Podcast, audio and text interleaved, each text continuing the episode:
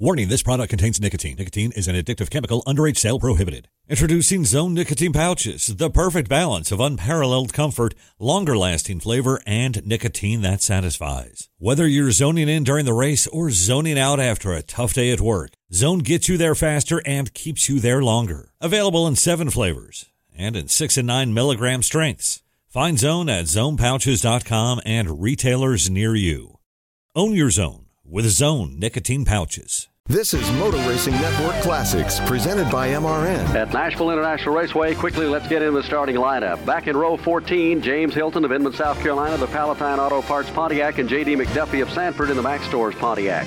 26th position, Lennie Pond of Chester, Virginia, the Gordon Racing Buick. 25th starter is Daryl Sage of Murfreesboro, Tennessee. 24th starter, Buddy Arrington of Martinsville, Virginia, in the Jim Hill Racing Dodge, and Lake Speed of Jackson, Michigan, in the Yazoo Moores Racing Buick. In the 11th row, 22nd position, Slick Johnson, Florence, South Carolina, the Johnson Racing Buick, and D.K. Ulrich of Harrisburg, North Carolina, in the Ulrich Racing Buick. In row number 10, Tommy Gale and Jimmy Means. In the ninth row, Kyle Petty with Dave Marcis. In row number 8, Ricky Rudd, the fastest second day qualifier, with Richard Petty. The seventh row is Jody Ridley and Dale Earnhardt. In row number 6, Bobby Allison and Geoff Bodine. Then in the front five rows, the first day qualifiers, Bill Elliott and Terry Labonte in row 5. In the fourth row, Harry Gant with Mark Martin. In row number 3, Joe Ruttman and Ron Bouchard. In the second row, Tim Richmond and Darrell Waltrip. And up front, Buddy Baker and the J.D. Stacy Pontiac outside of Morgan Shepherd, the Busch pole position winner with a speed of 103.959 miles per hour. Capacity crowd looks to be on hand tonight, and they should see a good one. As they come down to the line, Morgan Shepherd and Buddy Baker door to door, and the green flag waves, and we go racing here at Nashville. Shepherd gets the inside groove, hauls it off into turn one. Boy, Morgan came to race. Morgan Shepherd quickly jumping out to a two-car length lead. Waltrip scoots around Buddy Baker, takes over second. Tim Richmond side by side with Ron Bouchard for fourth. Mark Martin rides fifth with Joe Ruttman. They'll string it out the first time around, and Shepherd will lead the first lap of the Busch 420 as he brings them down to the line. Waltrip second, Baker third, fourth right now, Richmond fifth, Ron Bouchard sixth is Joe Ruttman. They're back in turn one. Shepherd, who won the pole for the first time this year, looks like he came to race for sure. Nobody told him it was going to be easy, but he's making it look that way as he builds a three-car length lead over Waltrip going down the backstretch. Shepherd cuts it down low in turn three, drifts it high off the fourth corner, single file back through the first nine positions. Then Harry Gant tucks in line just ahead of Geoff Bodine as Bill Elliott fights with Bobby Allison. That's back at 11th position. That's a pretty good battle right now. Allison is down on the low side of the racetrack, but he's boxed in by Bodine. He's got Richard Petty two spots behind him. A lot of the old dogs of NASCAR way back in the pack tonight. Single file now back through about the eighth or ninth position as they work off the number four corner back to the line. Shepherd still in front. Walter rides second. Baker is third. And don't be surprised if Baker puts on a good run here tonight. He's won at this racetrack before. He hasn't been here in three years. 1979, the last time Baker was on the track. They're back in three. That lead trio has opened up a good separation now over Tim Richmond. Perhaps 10 car lengths back to the fourth place man as Shepherd, Waltrip, and Baker work off turn four. Front three have broken away by about 10 car lengths back to fourth spot. Tim Richmond having a battle right now with Ron Bouchard as they work off into turn number one. Ruttman tries to catch him for that fifth position. Beauty of Saturday night short track, and boy, you can get in there and mix it up. Allison is still doorpost to doorpost with Bill Elliott, and they've run that way for about four laps now as, Alli- as Allison tries to find an inside line around Nashville. In that race for the fourth spot, Tim Richmond not as strong as Bouchard going into the corner, but he's getting off the turn very well. They stay single file to that fourth and fifth place battle. Richmond, Bouchard, then it's Joe Ruttman, Mark Martin, Terry Labonte, and Harry Gant. Well, you couldn't pile that lead trio any tighter. Right under Shepherd's deck is uh, the 11 car of Darrell Waltrip as Darrell tried to make a move there. Looked like he was going to go underneath, but there wasn't room. If anybody knows his way around Nashville, it is there, the uh, Darrell Waltrip automobile. Buddy Baker, very impressive here as he knows that he has not lost the short track touch. Dale Earnhardt trying to move up through the field, having a little problem in his Wrangler Ford. And Ned, the key here tonight is certainly going to be handling on this short track. It always is, Barney. As the race goes on, the track will get slicker and the handling qualities of the car will become more important. There's Waltrip trying to make a move. Waltrip took a look down on the inside, pulled up there for a second. He's still there. He's not backing out of the throttle. He's wedged himself inside the left rear quarter of Morgan Shepherd. It looks like Waltrip wants to make the move. Let's see how the car's working on the low side as they hit turn three. Waltrip down on the inside groove, quick way around the racetrack. If the car will stick, he may get a shot at taking the lead as they come across the line. Shepherd just out horsepowers him and leads him back into the number one corner, makes him tuck back in single file. Well, Morgan knows a fair bit about setting up a car for a short track, and he's got that number 98 machine dialed in very well as he stands the gaff here of the former track champion Darrell Waltrip and holds the lead in turn three and four. But Barney, you were talking about the handling qualities of the car as Waltrip tries him again as he come off of turn four. He set his car up here in May so he'd work down on the inside of the racetrack, and right now he's down on the inside of Shepherd. If he can keep it down there all night, he'll be tough to beat. He's got a run at him this time. Waltrip is alongside the leader, but again, Shepherd powers off the outside and hangs on. Buddy Baker right there with the best seat in the house for this show. Hometown favorite Darrell Waltrip trying to get into the lead, and the fans are cheering him on here tonight at Nashville, Tennessee. But Morgan Shepherd is making him work for every inch on that speedway, and again, he shuts the door on him down in turn one. But Waltrip is still there. Waltrip's determined to make that low line work each time now through one and two. He's coming up the inside. He's getting alongside Shepherd, but he can't get the dig off the corner. He's got to turn it just a little bit tighter coming onto the backstretch, and he hasn't been able to make it work yet. As that happens, Bouchard goes underneath Richmond for fourth, and for sixth, Labonte gets underneath Mark Martin to the outside groove. Shepherd has a good jump off that corner. Waltrip can't do anything with him on the bottom of the racetrack. There is a heck of a race going on for the lead right now. A super good battle going on for fifth spot. And from sixth, seventh, eighth through tenth back, they've really been knocking some sheet metal here at Nashville. Right now, Waltrip continues to work on Morgan Shepherd. And Shepherd again has shut him down every time he's got up alongside. He's pushed him back in behind. He's at it again over in turn number two. This is the pattern. Waltrip down low, Shepherd up high. Shepherd's making it work in that race for fifth, Barney. There's a little paint swapping the last lap by. Bouchard came inside Tim Richmond, and they scuffed metal a little bit as they came off turn two. Bouchard had the inside line, made the pass, and he's now got about three car lengths on Richmond, who's back in fifth after they swapped a little paint.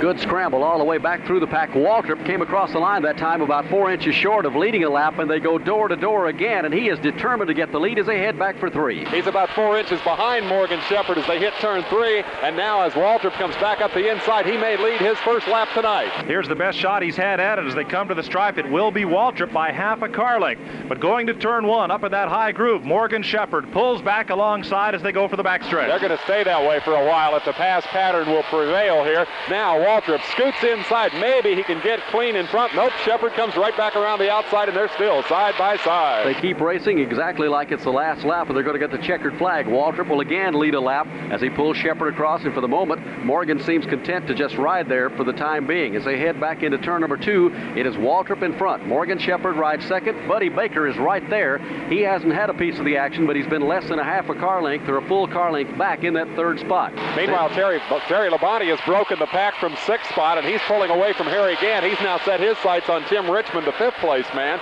and Buddy Baker's going to try Morgan as they go to turn one. Dale Earnhardt almost gets a piece of the wall up in turn four. His Bud Moore Thunderbird will not handle down at the bottom of the racetrack, and he's been skating it all up and down the track. Meanwhile, Darrell Waltrip opens up a lead, and Buddy Baker gets underneath Morgan Shepherd to take away the second spot. And I asked Baker earlier if he would try to keep the car right up front here like he does on the super speedways. Well, if you're going to run with Darrell Waltrip, you got to run all night. Uh, you know, in the past, he dominated uh, the race from start to finish, and uh, I think if uh, if we can, I'd like to keep a little heat on him, and uh, or maybe even lead if I possibly can, because I think uh, then you run uh, your race and not Darrell Waltrip's race. But nevertheless, you know, uh, Terry Labonte and uh, Earnhardt and Bobby Allison, so many other people are, are running just as well. So it's not just catch Waltrip night, I don't think. I no, I don't think so, but Barney, he's keeping the heat on. Buddy Baker's running a super good race here at Nashville. As we said, he hasn't been here since 1979, and we would think he'd be a little bit rusty, but he's put in every lap he could in practice, and this is a tough little racetrack to get around for anybody. Right now, it's Darrell Waltrip out front. Riding along in the second spot is Buddy Baker. The third position belongs to Morgan Shepherd. Fourth is Ron Bouchard having a good run. Fifth is Tim Richmond. Battle for sixth position a moment ago was going on between Harry Gant and Terry Labonte. Labonte has taken that now. Back to seventh is Gant. Eighth is Earnhardt. Riding in ninth is Bobby Allison. Tenth is Geoff Bodine. Eleventh is Bill Elliott. And in 12th position right now is Jody Ridley. Then comes Joe Ruttman and Richard Petty back there. They've been having a pretty good scramble with young Mark Martin trying to split that pair up as they work back into turn one. Ron Bouchard now the man of the moment as he has moved up to challenge Morgan Shepherd for third spot. And Bouchard has really put on a run here since he got around Tim Richmond. He reeled in the pole sitter very effectively, and he's looking for a pass as he goes to turn one. Down here at the other end of the speedway, up at turn four, they are using about all five lanes of the racetrack. Dale Earnhardt and Bobby Allison are right at the top of the track. Waltrip tried the bottom lane a minute ago and got just about flat sideways, so he's running about one groove off the bottom of the racetrack. But they're using every piece of it here at this end of the speedway.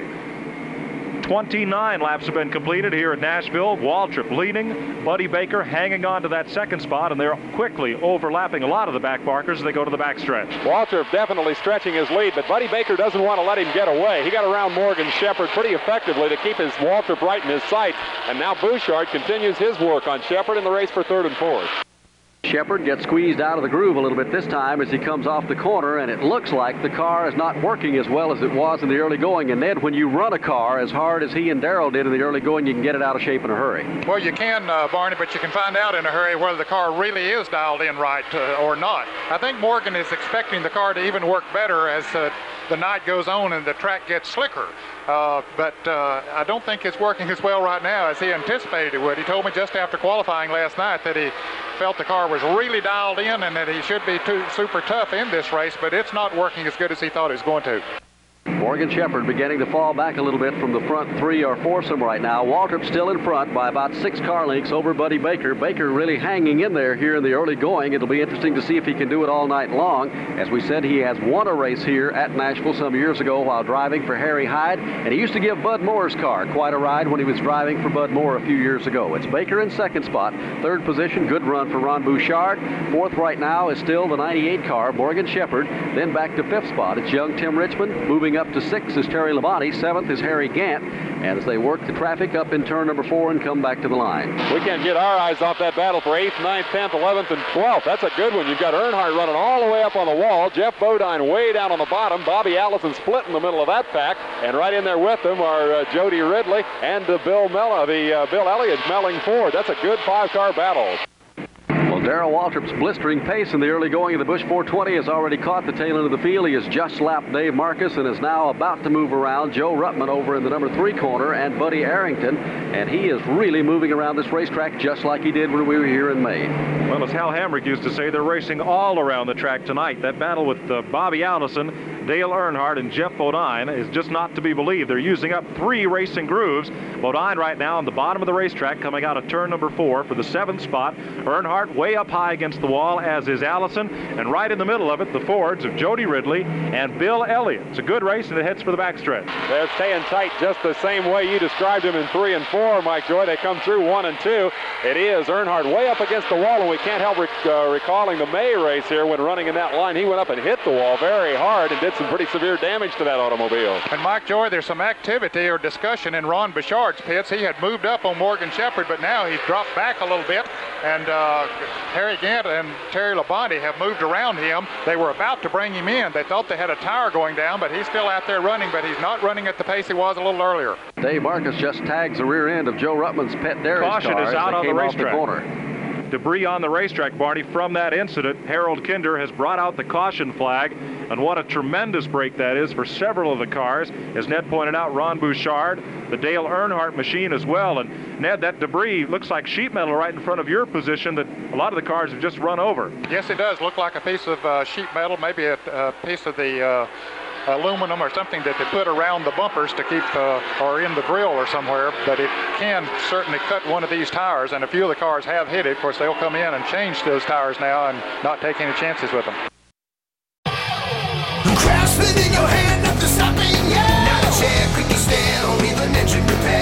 Craftsman in your hand, nothing you. Can't do.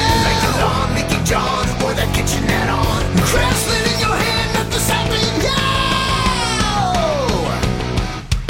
From outdoor care to home and auto repair, do it with Craftsman. Find the tools, equipment, and storage you need at your local Lowe's, Ace Hardware, or Craftsman.com. Set to go racing again. 49 laps complete. The pace car stretches out the field, heads back for pit road, and we're ready to go back to racing with Waltrip once again at the head of the field.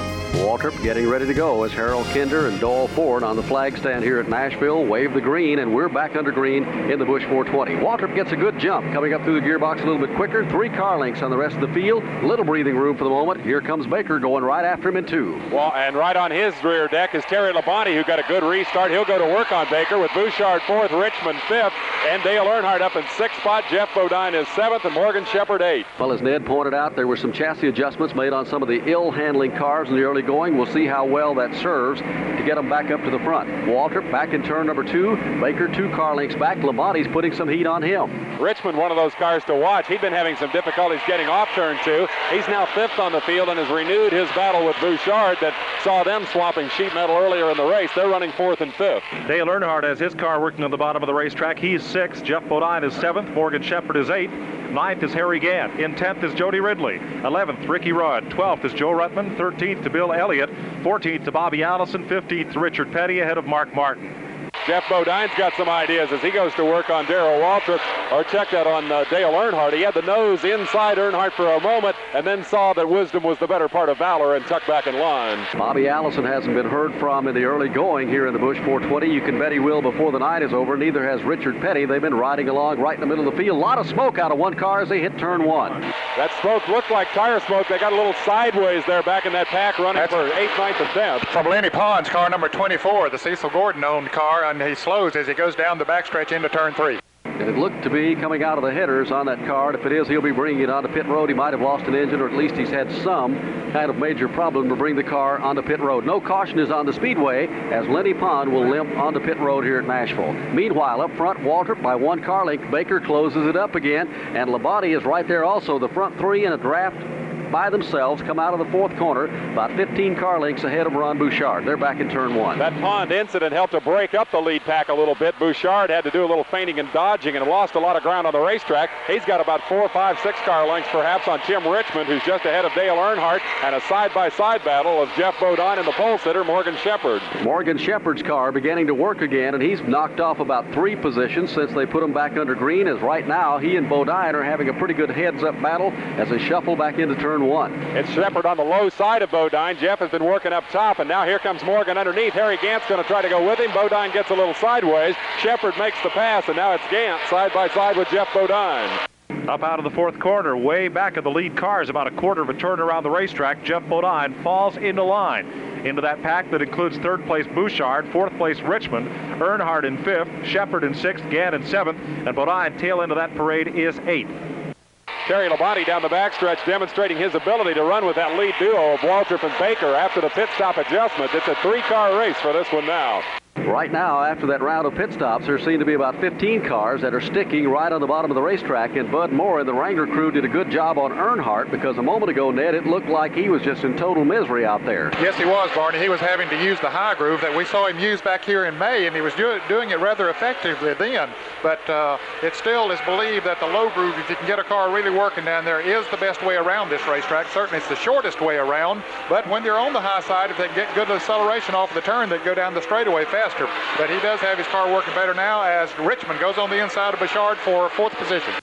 That battle is going on off the number two corner, still door to door. Richmond definitely has improved the handling on his car. He's able to run with Bouchard now. Bouchard passed him with comparative ease earlier, but now Richmond passes him right back as Bouchard comes up the outside. So many of the young drivers beginning to assert themselves in NASCAR Winston Cup racing this year, particularly in 1982. A lot of them have paid their dues for the last couple of years. They feel like they're ready to win.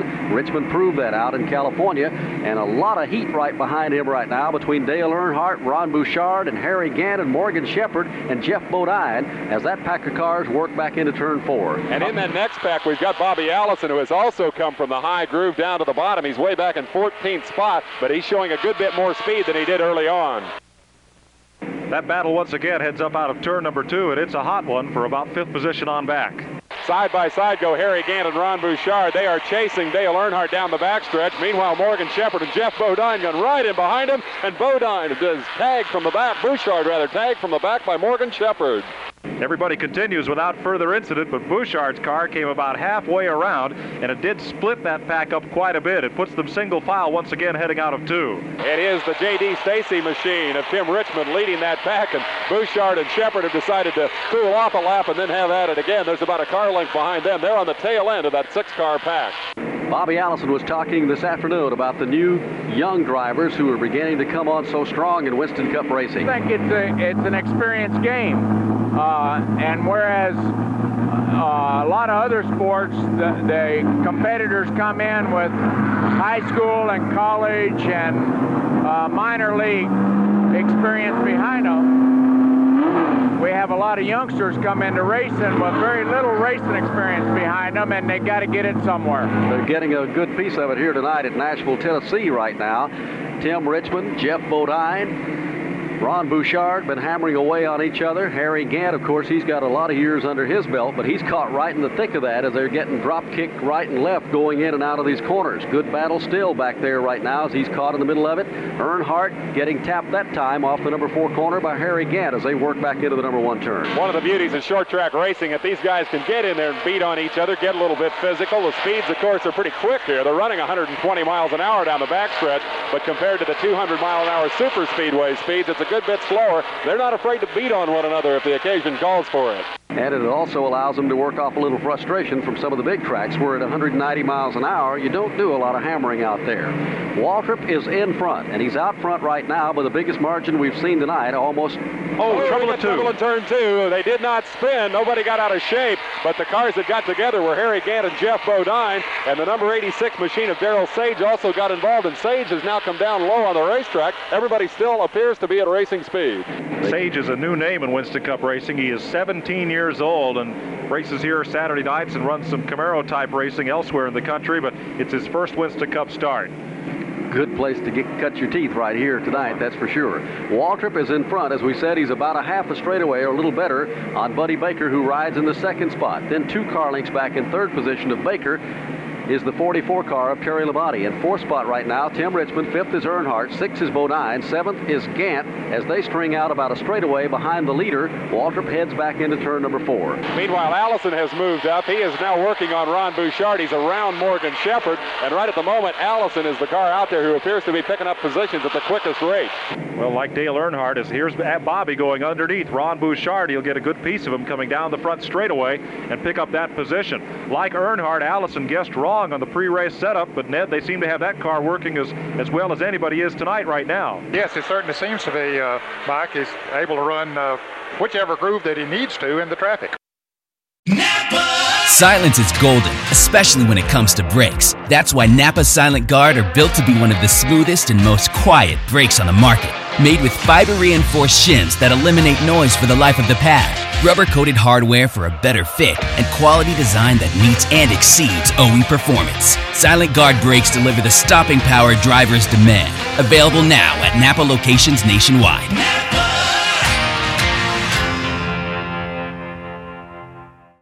75 laps go up on the scoreboard, 22 seconds. Darrell Waltrip's lap time around this racetrack just shy of 23 seconds, 22.98. Buddy Baker is trying to make good on his pre-race promise and put the pressure on Darrell, but Barney, he's not having much luck with it, and it's starting to look like another kind of Waltrip dance away here at Nashville. Well, it's just uncanny how Junior Johnson and the Mountain Dew team can find the combination on some of the short tracks like they do here in Martinsville and Bristol, Tennessee almost any driver you want to talk to before you start the race always feel like that's the car to the beat. And it usually turns out that way. Right now, Waltrip's having everything his way, but there's an awful long ways to go in the Busch 420. Saturday night short tracking here in Nashville, Tennessee. Darrell Waltrip scoots around underneath Dave Marcis to put him a lap down. He's the head of the field right now, trying to dominate the race like he did back here in May. We've completed 84 laps of competition in the Busch 420. Waltrip in front.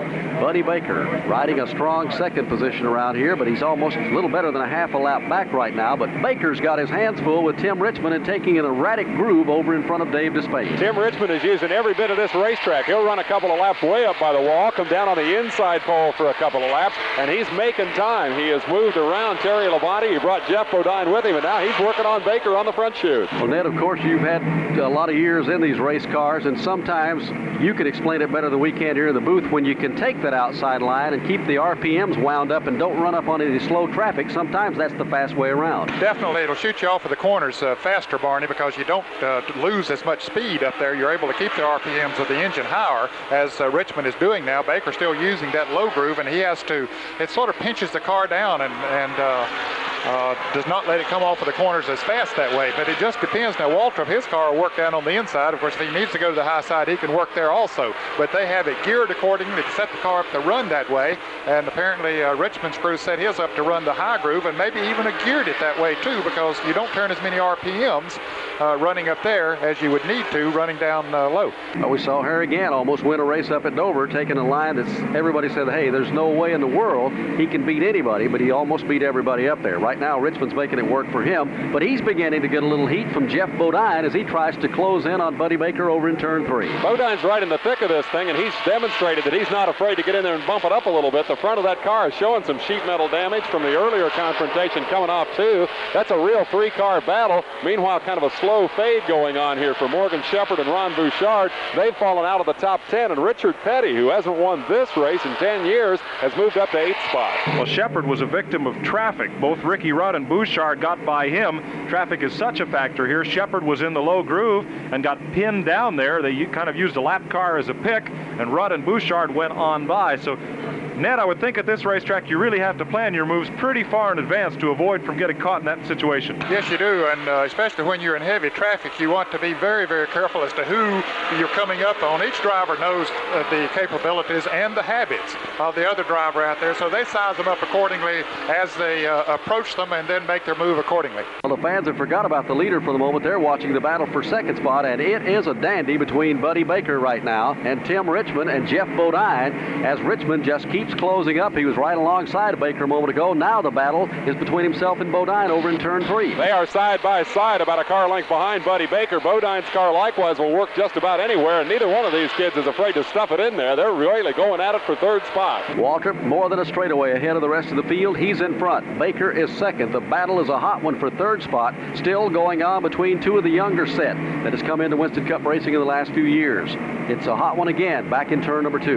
Typical line for Buddy Baker. This time it's two car length separation. Still side by side are Bodine and Richmond. Richmond all the way up by the concrete.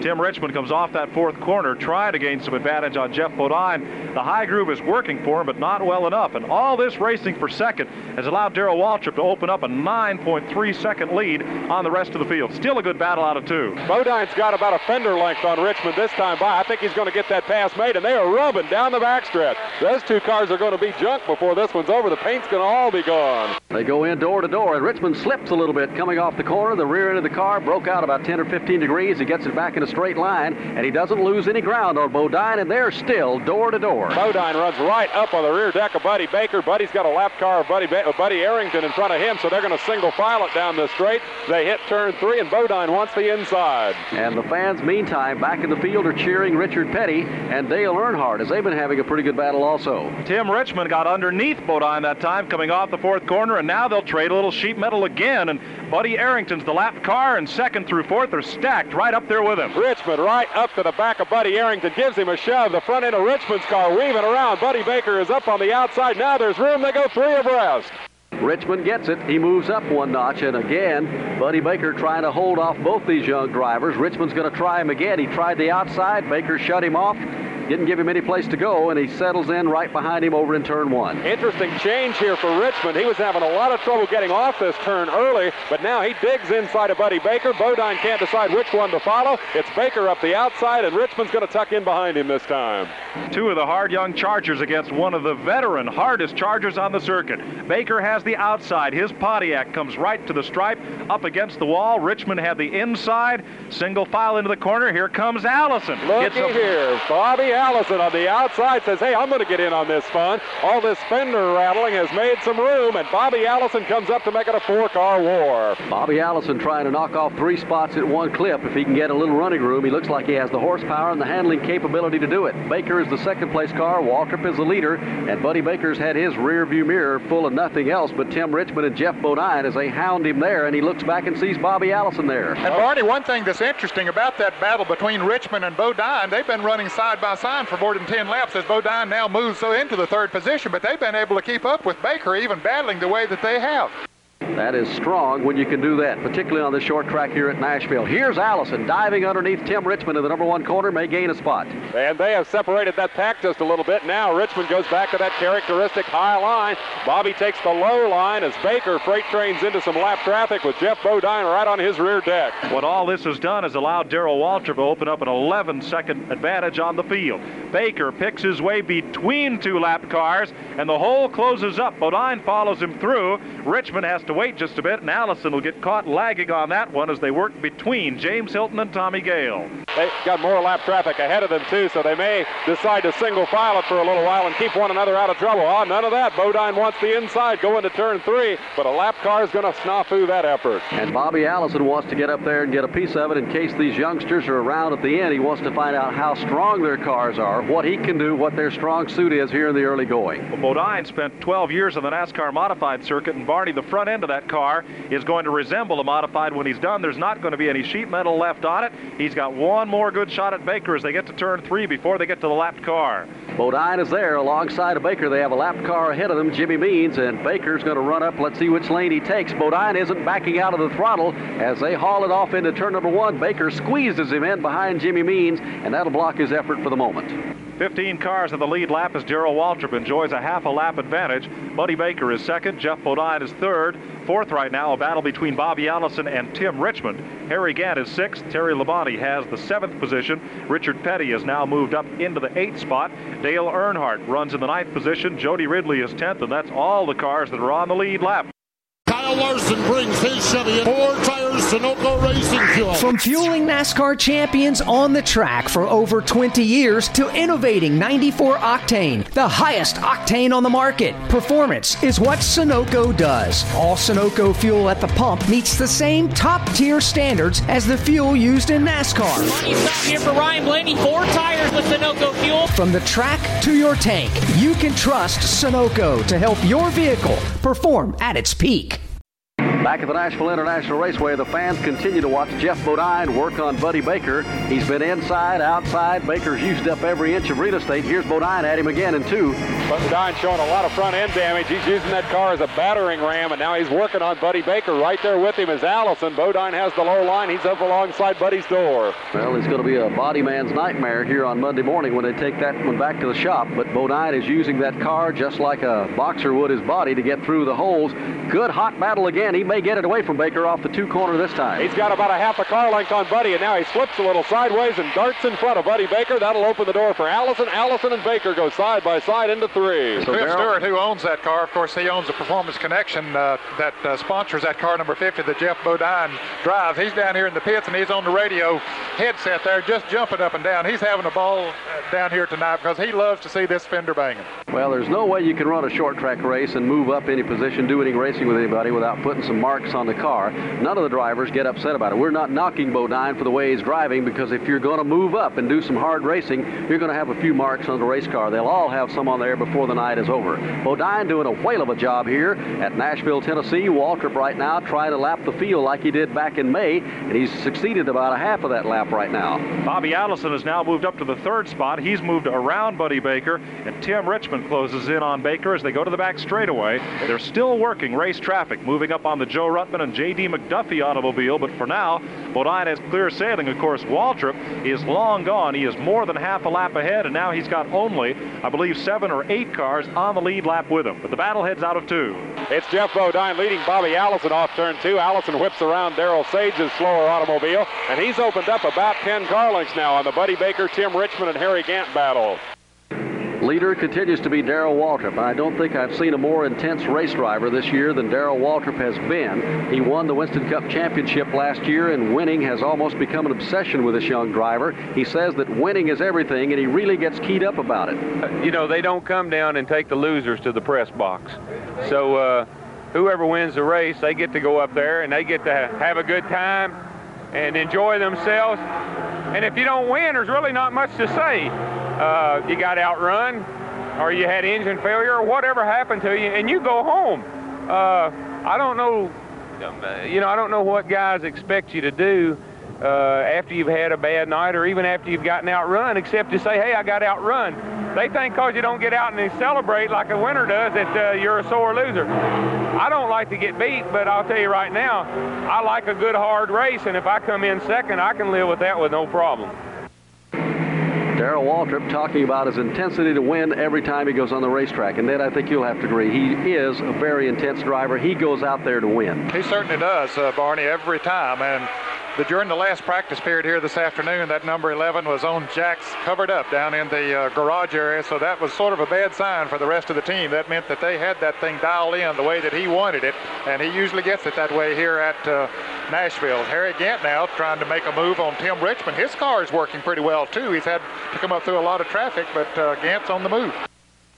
That's the race for fifth spot. Gant and Richmond back at seventh spot. Richard Petty has moved around Terry Labonte, and that may be because Darrell Waltrip is about to gobble them up. Waltrip has now lapped all but the next seven cars on the racetrack as Petty now moves up to overlap Joe Ruttman. The battle still at turn two for fifth spot. Tim Richmond, Harry Gant. They're side by side with Richmond on the high side and Gant down low, and they are battling Buddy Baker, who's got just a car length on that duel. Harry can't find a way around the inside line. He's had his path blocked at every turn, but he's sticking right with it. Gant down on the inside groove. Tim Richmond rides in the outside, trying to hold him off as Buddy Baker's, every time he's looked in the mirror, there's been a heck of a battle going on for a spot right behind him, and Baker just trying to hold what he's got, which is currently the number two position. They're still door to door in turn two. And says number two position by about two feet now, and Richmond is really squirrely as he comes out of turn two every time. He cocks the car a little bit sideways and just puts his hoof in it, and that's reminiscent of his days on the dirt tracks before he became an Indianapolis potential, a rookie of the year at Indy back in 1979. Well, we said a moment ago that Jeff Bodine had a few marks on his car. Harry Gant and Tim Richmond are beginning to get a few black scuff marks, a little dented in dings on their cars as they beat and peck on each other going through the corners. Right now, Gant will get the spot away moving into turn number four. Harry Gant has just moved up to third position. Richmond falls back to fourth spot as they work out of the corner. Kyle Petty riding along in there. Richard Petty right behind Kyle. Richard should be in the sixth position. He's having a pretty good run. They're back in two. As the battle comes off, this time it's stabilized somewhat with Buddy Baker now running in that fourth spot. Fifth is Gant and sixth is Richmond, and they're nose to tail for the first time in about 10 laps. Well, let's reset those. Uh, Geoff Bodine is in the second position, and Bobby Allison is running into third place. And then comes the uh, battle between uh, Gant and Buddy Baker for fourth. That'll be the fourth and fifth place battle. In sixth is Tim Richmond. And that battle decided in favor of Gant as Baker getting boxed in the backstretch. Indeed, Harry Gant just dove underneath and the Sonny King car and made the pass. That left Buddy Baker hung out to dry. Took Buddy about the length of this city-long backstretch to get clear of traffic, and he lost a couple car lengths in the process. 122 laps complete. Let's set the field. Darrell Waltrip is the leader. There are but seven cars on the lead lap as Waltrip closes up on seventh place, Richard Petty. So Waltrip is up front. Geoff Bodine is second. He is feeling the heat from third place, Bobby Allison. Harry Gant has moved to fourth. Buddy Baker is fifth, Tim Richmond is sixth, and Richard Petty is seventh. One lap off the pace. Eighth is Terry Labonte. In the ninth spot is Jody Ridley. Tenth is Dale Earnhardt. Eleventh is Ricky Rudd. In the twelfth spot is Bill Elliott. Thirteenth is Morgan Shepherd. Fourteenth is Mark Martin. And fifteenth is Ron Bouchard. Those are the cars that are one lap down. The race is for fifth spot as they come past start finish. Tim Richmond along with Buddy Baker trying to keep from going a lap down, but Waltrip just eases on by. Darrell Waltrip up on the outside has put Richard Petty and Buddy Baker behind him. And as he works Tim Richmond down the backstretch, it's Waltrip up the outside and going around with ease. So Waltrip now has only four cars with him on the lead lap. Bodine in second. Bobby Allison in third and Harry Gant fourth as Waltrip moves past Tim Richmond to put Richmond a lap down. Darrell Waltrip trying to demolish the field here at Nashville, Tennessee, and he's done a pretty good job on most of them right now as he works his way around the south end of the speedway and pulls up alongside of Ron Bouchard, and that would put him two laps down if he can get underneath him, and he does, going over into turn number three. Waltrip just setting a blistering pace, and it is totally uncanny, as we mentioned earlier, how Junior Johnson's team can find the right combination on the short tracks. And he's been able to do that, what, Ned, for the last 15 years? Yes, he has, uh, Barney, and I think that it goes back to the days when Junior Johnson was driving a race car himself. Of course, Dale Earnhardt really almost lost it coming off of turn four. He gathered it back in, though. But uh, Junior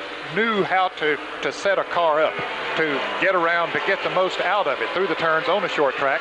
And then when you put that with a guy like Darrell Waltrip, his driving ability, and also Darrell's ability uh, at a track like Nashville, where he's had so much experience in sportsman competition before he came to Grand National, and, and that was winning experience here also. And you put all of that together, and I'll tell you, they're a tough combination to beat. That's a big asset for any race team is to have a driver who can tell you what the car needs. If it's pushing, loose, whatever, you can come in and say, let's put a 400 spring here, or let's do this or let's do that, rather than just come in and tell the crew, hey, it's pushing, you fix it. It's very important. It's very important today, Barney, as as the uh, uh, sport of auto racing gets more and more scientific. Uh, every little contribution by the driver and what he knows about the automobile is very, very important. That's why it's so important for the young drivers to get in there and kind of get their hands dirty, so to speak, work on the race car and find out what makes it work and why it doesn't work at times. Waltrip is the leader, just having a field day here at Nashville at his home track. The fans give him a lot of cheer when he came on here tonight, made him feel real good, and he's out there running his heart out for him. He told us that winning here probably meant more to him than it did any racetrack he run on, even juniors track at North Wilkesboro. Well, there are a lot of green shirts here in this grandstand tonight, Barney, and it is one track where he is where the ovation is definitely positive for Waltrip. And of course, that's got to give any driver a lift, and especially Darrell with the reception he's received from the fans at some of the tracks lately. It, has got to be a lift going into a race like this. It's made a big difference for him, he really gets pumped and keyed up for his home track here, and he's putting on quite a show for the fans tonight. As he whirls around this racetrack, no problem at all for Waltrip. He works traffic, now pulls up on the bumper of Harry Gant, and that will be the fourth place car. And Gant right now having his hands full, holding him back there, Dave Despain. Harry's doing his best, but I think it's only a matter of time. Waltrip's definitely got the handle, and they're just about 100 yards behind a good battle now for second place with Allison and Bodine. Three wide coming off that corner up there between Bodine and Bobby Allison as they sandwich Mark Martin out against the wall. Bodine comes out ahead of Allison this time as they get up on heavy traffic back in turn two. Once again, Bodine has the better line around a slower automobile, and Allison has to settle for the third spot as they work their way down the back chute. They have put Mark Martin a lap down, and they've got Darrell Waltrip coming right behind Harry Gant. Well, Mike Joy, I think you've seen Bodine start his career up in the part of the country you came from, around Connecticut and up in that area. And I don't think there's a more intense young driver who is determined that he will make it in this sport than even Waltrip was when he came along. Well, he reminds me a lot of Darrell when Darrell first came on the racing circuit. Geoffrey is intense and he's dedicated to running that race car as hard as it can. And he was very happy, to, of course, to win the pole for the Firecracker 400 last week at Daytona. And he says, well, we just now we just go on to our next goal, and that is to win a race. And uh, after a good finish there, a couple of good top 10 finishes, they've got that Cliff Stewart Performance Connection team in gear. And right now, he really has his hands full with Bobby Allison for that second spot. Allison's been putting a lot of moves on Bodine, inside and outside. Waltrip has moved around Harry Gant, so the next thing that that battle will have to contend with will be Darrell Waltrip showing up in the rearview mirror. Bobby Allison gets crossed up coming off the fourth corner. He might have bumped together a little bit with Geoff Bodine. Almost got the car completely out of shape. Hangs it back on the bottom of the racetrack and keeps it in a straight line. And that's going to allow Waltrip to close the gap even tighter. He's just six car lengths back. Makes it a little easier for Waltrip as they set up to try to get around that duo because uh, Allison had been running side by side with Bodine, but now they're single file about three or four car lengths apart. Well, they're coming up on Lake Speed and the D.K. Ulrich automobile, so they go back single file. Mark Martin gets the passing flag, holds to the outside. Walter moves under him, and that'll allow Bodine and Allison a bit of breathing room for a moment not going to last long because Waltrip is definitely there. That car is handling on rails. He can put it anywhere he wants to on the racetrack, and it's really quick coming off the corners. The interval shortens between Darrell Waltrip and Bobby Allison, the third place car. Uh, he's lapped everybody else except Bobby Allison and Geoff Bodine, and he has them inside as he heads into turn number one. The interval right now between Bobby Allison and Waltrip going a lap down, or Allison going a lap down, six car lengths in front of Dave Despain. And you can't help but consider the point standing implication here. Bobby Allison took over the point lead with his victory last Sunday in the Firecracker 400. A win here would help Darrell Waltrip's lot considerably as he tries to close up on Allison in the points. They move by Lake Speed as they come down the front straightaway. Bodine, now Allison gets by him. So Waltrip will be looking to lap Speed for the second time tonight and close up on those second and third place cars. And Ned, I think in pre-race, as close as qualifying was, I don't think anybody would have predicted that Waltrip would have almost a lap on the field before this race is even halfway over. No, I don't think they expected that. They knew that he was the man to beat, Mike, but uh, they all thought that they would be dialed in better than they were here in May. But uh, that doesn't seem to be the case. Here's Mark Martin coming in in the Apache Stove Roger Cadillac uh, uh, Pontiac. He's uh, that you might consider that an unscheduled pit stop, but we might see some others coming up here very shortly. They've run a little over 100 laps since they were in the pits. No problem as far as gas is concerned because they can go about 160, uh, 150 to 160 laps here on a tank of fuel. But the tires really take a beating on this racetrack, and now you'll see Mark Martin, as he goes back out on the track, he'll pick up a lot of speed with those cool, fresh tires. Let's see how Bobby Allison handles Darrell Waltrip. Allison is one of the toughest in the business. He won't give you anything on a racetrack. He's making Waltrip work for it, squeezes him into the outside lane. He's trying to put Allison a lap down. Again, Bobby uses up a lot of real estate. Waltrip may get him in turn one. Allison on the inside. Up the outside goes Waltrip. He's almost clear, but not quite. Bobby gets a good dig back underneath. Bodine opening up about two car lengths, and Waltrip sandwiches into the middle. He's got Allison behind him. So Bobby Allison goes a lap down, and now only Geoff Bodine is on a lap with the leader. As they come off four, Waltrip stays to the high groove. Bodine keeps his car right to the bottom of the racetrack, and the distance from him going a lap down is but a car length. And Waltrip closes even further as they get to turns one and two. My guess would be that Waltrip will take it pretty easy and find a good spot to get around Bodine. He hasn't had much look at what Bodine's been up to tonight, but he can see some of the indications on his car that Geoff's not afraid to mix it up with you. Bodine making him work as hard as Bobby Allison did, although Waltrip right now's car is working so beautiful you can't believe it here at Nashville, Tennessee. Bodine has held him back there so far. He is the second place car. Waltrip trying to put him a lap down will try the outside this time off the two corner. Bodine got a good drive out the low side of the racetrack and keeps Waltrip behind him. Darrell obviously wants to go around him on the outside. He's not tried to stuff underneath Geoff Bodine. Waltrip on the outside. It's a long way around the racetrack. He tries it off turn number four. He's up there, has the fender alongside of Bodine, and they go head to head in turn number one. Who's got the handle? Waltrip sticks about the fender well out front. Now Bodine trying to come back up the inside. They're going to be side by side. Traction off the turn counts, and Waltrip's got it. Darrell Waltrip now has a lap on the field in the Busch 420. Only 150 laps completed here at Nashville, and Waltrip has lapped the field. At Nashville, Tennessee, a Saturday night, it's pretty cool out there. I don't think it's quite as hot as it usually is when we come here in July. The heat has been a big factor here in some years past. Last year, Darrell Waltrip totally dehydrated and completely demolished after winning here, and that was when he burned his foot so badly last year. But Ned, it isn't all that bad tonight, is it? No, it isn't. In fact, it's one of the uh, the better nights for racing that we've seen in a long, time here at Nashville. Of course, there was some rain during the day here, which uh, cooled it off and uh, apparently took the humidity down a little bit also. And so it's a very comfortable night here. But they still got an awful long ways to go, and short track driving makes you work every inch all the way around the racetrack. No time to relax, no any place on the speedway. Bobby Allison has moved around Geoff Bodine to take over the second position here in the Busch 420. Before we broke for commercial, we gave you the cars that were one lap down. Of course, the only car on the lead lap is Waltrip, and that takes you back through 13th position. Two laps off the pace, 14th is Ron Bouchard, 15th is Kyle Petty. Three laps back, Mark Martin is 16th. 17th is Lake Speed, 18th is Dave Marcis, and 19th is Joe Ruttman. Six laps off the pace is J.D. McDuffie in 20th, and Daryl Sage 21st. 22nd is Buddy Arrington, seven laps back. And 28th, or 23rd rather, is Jimmy Means. 24th is James Hylton. He's eight laps down. Nine laps down are Tommy Gale and D.K. Ulrich. And out of the race, the Lennie Pond and Slick Johnson automobiles. That with 161 laps out of 420 completed. Here is the leader, Waltrip, heading back into the number one corner. And if there is any indication that that car is giving up anything, you certainly can't tell it the way he's getting around the racetrack. The tires seem to be working perfectly after far better than 100 laps out there in competition, and the pace he is setting. Ned, if he can keep that thing together, I don't think anybody can overhaul him at all. No, I don't think so either, Barney. And one thing about a good handling automobile, he's not putting as much strain on his tires as those that are having a little bit of a problem.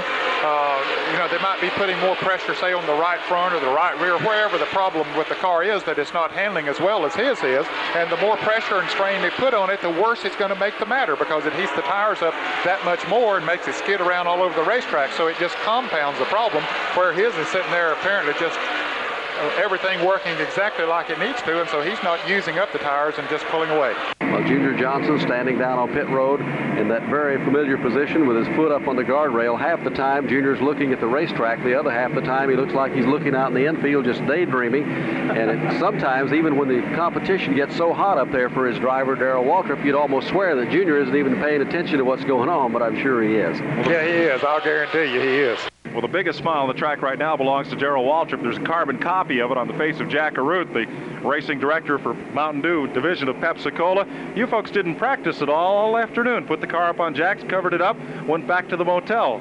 Well, we didn't exactly go to the motel. You know, this is Darrell's hometown over in Franklin, and Darrell and Stevie always invite the entire crew out there for the afternoon. And so it was very important for us, Mike, that we got the car dialed in this morning because we didn't want to miss the barbecue this afternoon.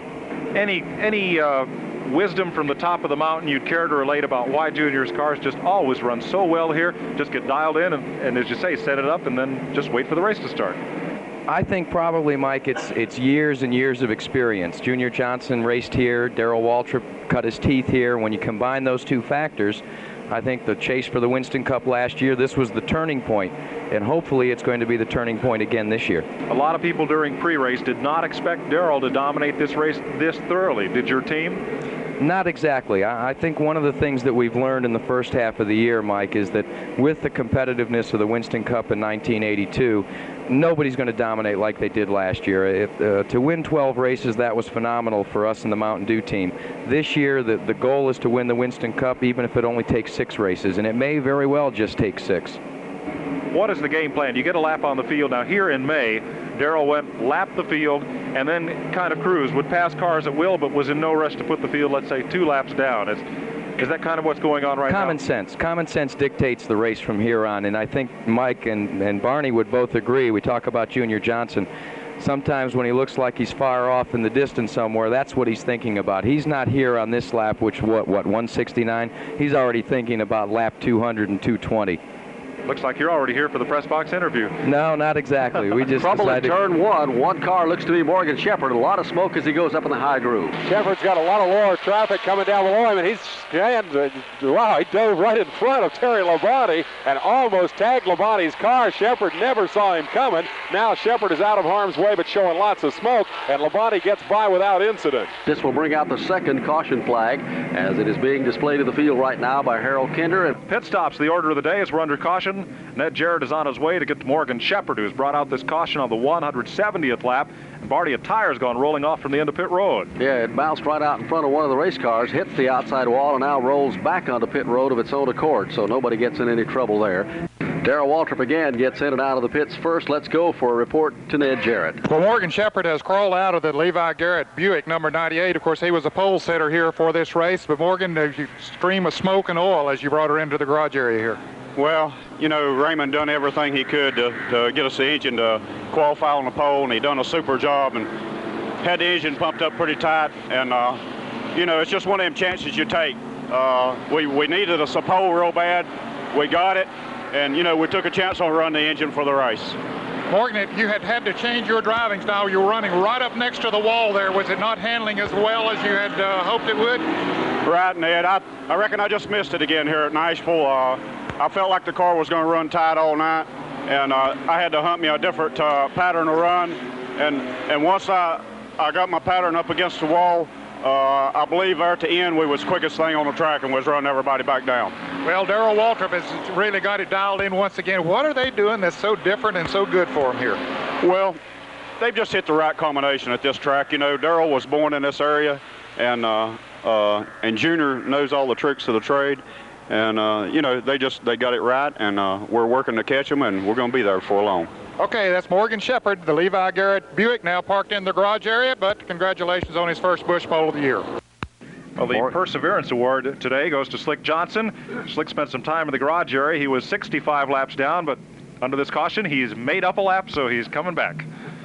We are under green again at Nashville, Tennessee, and Waltrip is at the head of the field. They're going to try him one more time. Bobby Allison is right behind him in the second spot, trying to unlap himself, and so are Geoff Bodine and the rest of the field as they chase him out of turn number four and back into the straightaway. And with stuff changed all around the cars, four tire change on some of the machines, they go at him over in turn two. Allison right on the rear deck of the leader all night long. Darrell Waltrip. He and Harry Gant would love to get around Waltrip and get some opportunity to get that lap back as they hit turn three. Gant wastes no time trying to move to the outside of Bobby Allison, sees no place to go there, tucks back in as Waltrip leads him back across the line to put another lap on the board. He is on a lead lap all by himself. Allison rides second, third is Harry Gant. The fourth place car should be Richard Petty. Fifth is Geoff Bodine as they head up the back chute and back into turn number three. Again, Waltrip is able to hold them off as they come off the fourth corner. And he is setting a blistering pace here at Nashville, Tennessee tonight, just like he did when he was here in May as they worked turn one in front of Dave Despain. Waltrip opening up a couple of car lengths on Bobby Allison. Harry Gant is glued right to the rear end of Allison's machine. It's about 25, 30 yards back to Richard Petty in third, in fourth spot, and fifth place Geoff Bodine is right on Petty's rear deck. Up out of turn number four, Darrell Waltrip leads the field off. Quickly, they'll put a lap on Tommy Gale. Allison, Harry Gant running second and third, Richard Petty in fourth, Geoff Bodine. Then the Dale Earnhardt machine is two back, and they slip by Tommy Gale out of turn two. Gant didn't get around Tommy Gale, now has to duck to the outside and try to make that move. That's going to give Allison a little pad as they hit turn three. Allison trying to get his lap back. Waltrip has none of that as they come off the fourth corner. And now Darrell begins to pull away already after being back under green about four laps. He's really picked the pace up, Barney. They were running about 23 seconds a lap just prior to the caution. He's got it down to the 21.7 second range. He's trying to scoot away of any kind of calamity that may happen behind him as they jockey for position. Allison is second. Gant is third. Petty is fourth. Bodine is in the fifth spot. Sixth is Tim Richmond. In seventh is the Terry Labonte machine. Now the point standing runner up. Eighth is the Bill Elliott car. And ninth is Jody Ridley as they head up out of two. Harry Gant dives inside. Bobby Allison, picture book pass right there. He just slipped underneath and managed the throttle and got the traction he needed. It's Harry Gant now second. Gant made a, as Dave Despain said, a picture perfect move, diving underneath Bobby Allison. The same move that Allison used to get that second spot from Geoff Bodine earlier. And Al, uh, uh, Gant is now picking up on Waltrip a little bit. He thinks that he can do it and get his lap back. Waltrip is having to run harder right now than he wants to, Mike Joy, but he has to to keep them a lap down because if they're strong enough to get up there and challenge him for that pass, if they should get around and a caution come out, he knows that they'd be tough to contend with. Harry Gant had the fastest car in the first practice runs here yesterday, they felt like Gant might even get the pole, and they didn't say too much about what happened on the pole position run, but right now they've got it all gathered back, and he is going after Darrell Waltrip over in turn number three. He's about a car length back, and Darrell right now is not pulling away. In fact, Gant is reeling him in. Gant is there. He is right on the back bumper of Darrell Waltrip as they come past the start-finish stripe and down into turn number one, and they move up on the James Hylton car. In just two, three laps, rather, Harry Gant has put about 15 car lengths on Allison, and he is right on the rear deck of the leader. The class of the field tonight has been Waltrip, but suddenly there's a challenger. Well, Gant is right at home on the Saturday night short tracks. I guess, Ned, you remember when he used to do it over at Hickory every Saturday night, knocking heads with Jack Ingram and Bob Presley, and he got his share of knocks, so he's right at home out there. He's paid his dues, no question about it, and he's won big sportsman races on this racetrack uh, too, Barney. They made some adjustments on that car during that pit stop, put on four new tires. He has it dialed in right now. He's probably the fastest car on the racetrack because he ran Waltrip down, now trying to get around him. Travis Carter, the crew chief on the car, spent a lot of years with Junior Johnson, and he's no slouch when it comes to getting a car to working himself. And right now, he's done his homework on Gant's car as he goes after Waltrip, and he is putting the heat on him. He drop kicked him a little bit off that second turn last time around, Dave Despain. He did indeed. There's a little bit of dent in the front end of Harry's car. He's not afraid to shove it in there. Those things look like two green streaks down the backstretch. The order is unchanged. Darrell Waltrip still leading Harry Gant by a lap, and Gant is doing everything in his power to try and get it back. Ned Jarrett is on his way down for a word with Travis Carter and find out just what adjustments they made on that 7-Eleven Skoal Bandit Buick during well, the last round. here. If Travis can hear us. Travis, he seems to be running a lot stronger now than he was before. Did you make some adjustments during that pit stop? Well, we made adjustments on those pit stops, but he's pretty well got everybody covered tonight. We'll just do the best we can to try to finish think. So the plan right now is try to get back to the lead lap, huh? Well, if, if Darrell should get caught in that uh, slow car and make a bobble or something, we might have a chance, but it's pretty grim. Well, this whole crew is primed here that he can catch him at some point and get back in that lead lap. Well, he's sure giving it a game try right now. He is not letting Waltrip get away. Harry has been right there on his bumper since they put him back under green, and right now he's less than a car length behind him. As for the moment, he seems content just to ride there, maybe wait for a traffic situation that would give him a shot at getting back on the lead lap. Waltrip is still in front at Nashville, Tennessee. He's on a lap all by himself. Harry Gant's been trying to get back on the lead lap as he, he gets Waltrip in traffic this time off turn number two. He's trying to put the pinch on him. Harry went up around the outside, but Jimmy Means moved down, let Waltrip have the line, and Harry Gant still second, but he made a heck of a run at it right there. Harry Gant had a shot at Darrell just a second ago coming off that number two corner. If he could have pinched Darrell right in behind Jimmy Means a little bit quicker, he could have got his lap back. But Waltrip saw that situation coming and moved up in the groove, didn't give him the time to do it. As he hounds him again off the number two corner, Darrell is in front on the lead lap by himself. Gant rides second. Bobby Allison is third. He's perhaps three seconds behind in that third position. Right behind him rides right now Richard Petty in fourth spot, and fifth is Geoff Bodine. Sixth will be Tim Richmond. Seventh is the Terry Labonte automobile. Eighth is Bill Elliott. Ninth outside pole sitter Buddy Baker, and tenth is Ricky Rudd. Then two laps off the pace, Jody Ridley is 11th. Dale Earnhardt is 12th. Three laps back are Ron Bouchard, Kyle Petty, and Mark Martin. Four laps off the pace, Joe Ruttman and Dave Marcis. The attrition rate has not been high at all here at Nashville, Tennessee, and that is such a credit to the mechanics. A few years ago, less than probably five or six years ago, a lot of times as much as half the field would be sitting in the garage area, not only on the short tracks, but the super speedways and all around. And the last seemed like the last year and a half, if you lose five or six cars, it's unusual. Yes, it is, Barney, and uh, it is quite a tribute to the uh, mechanics, the men who put these things together, prepare them for each race, and that's one thing that has helped to make uh, Winston Cup competition so competitive. Is the fact that they're more, the cars are prepared better, they'll run uh, longer, they can run harder longer, I should say, and uh, that just makes for good competition. There's plenty of it here tonight if they could just figure out a way to deal with Darrell Waltrip as he has lapped the field. If you joined our broadcast late, the only top contender in the field that has fallen to the wayside, Morgan Shepherd, who started on the pole. Something went sour in his engine, and he has gone to the garage area. He is out.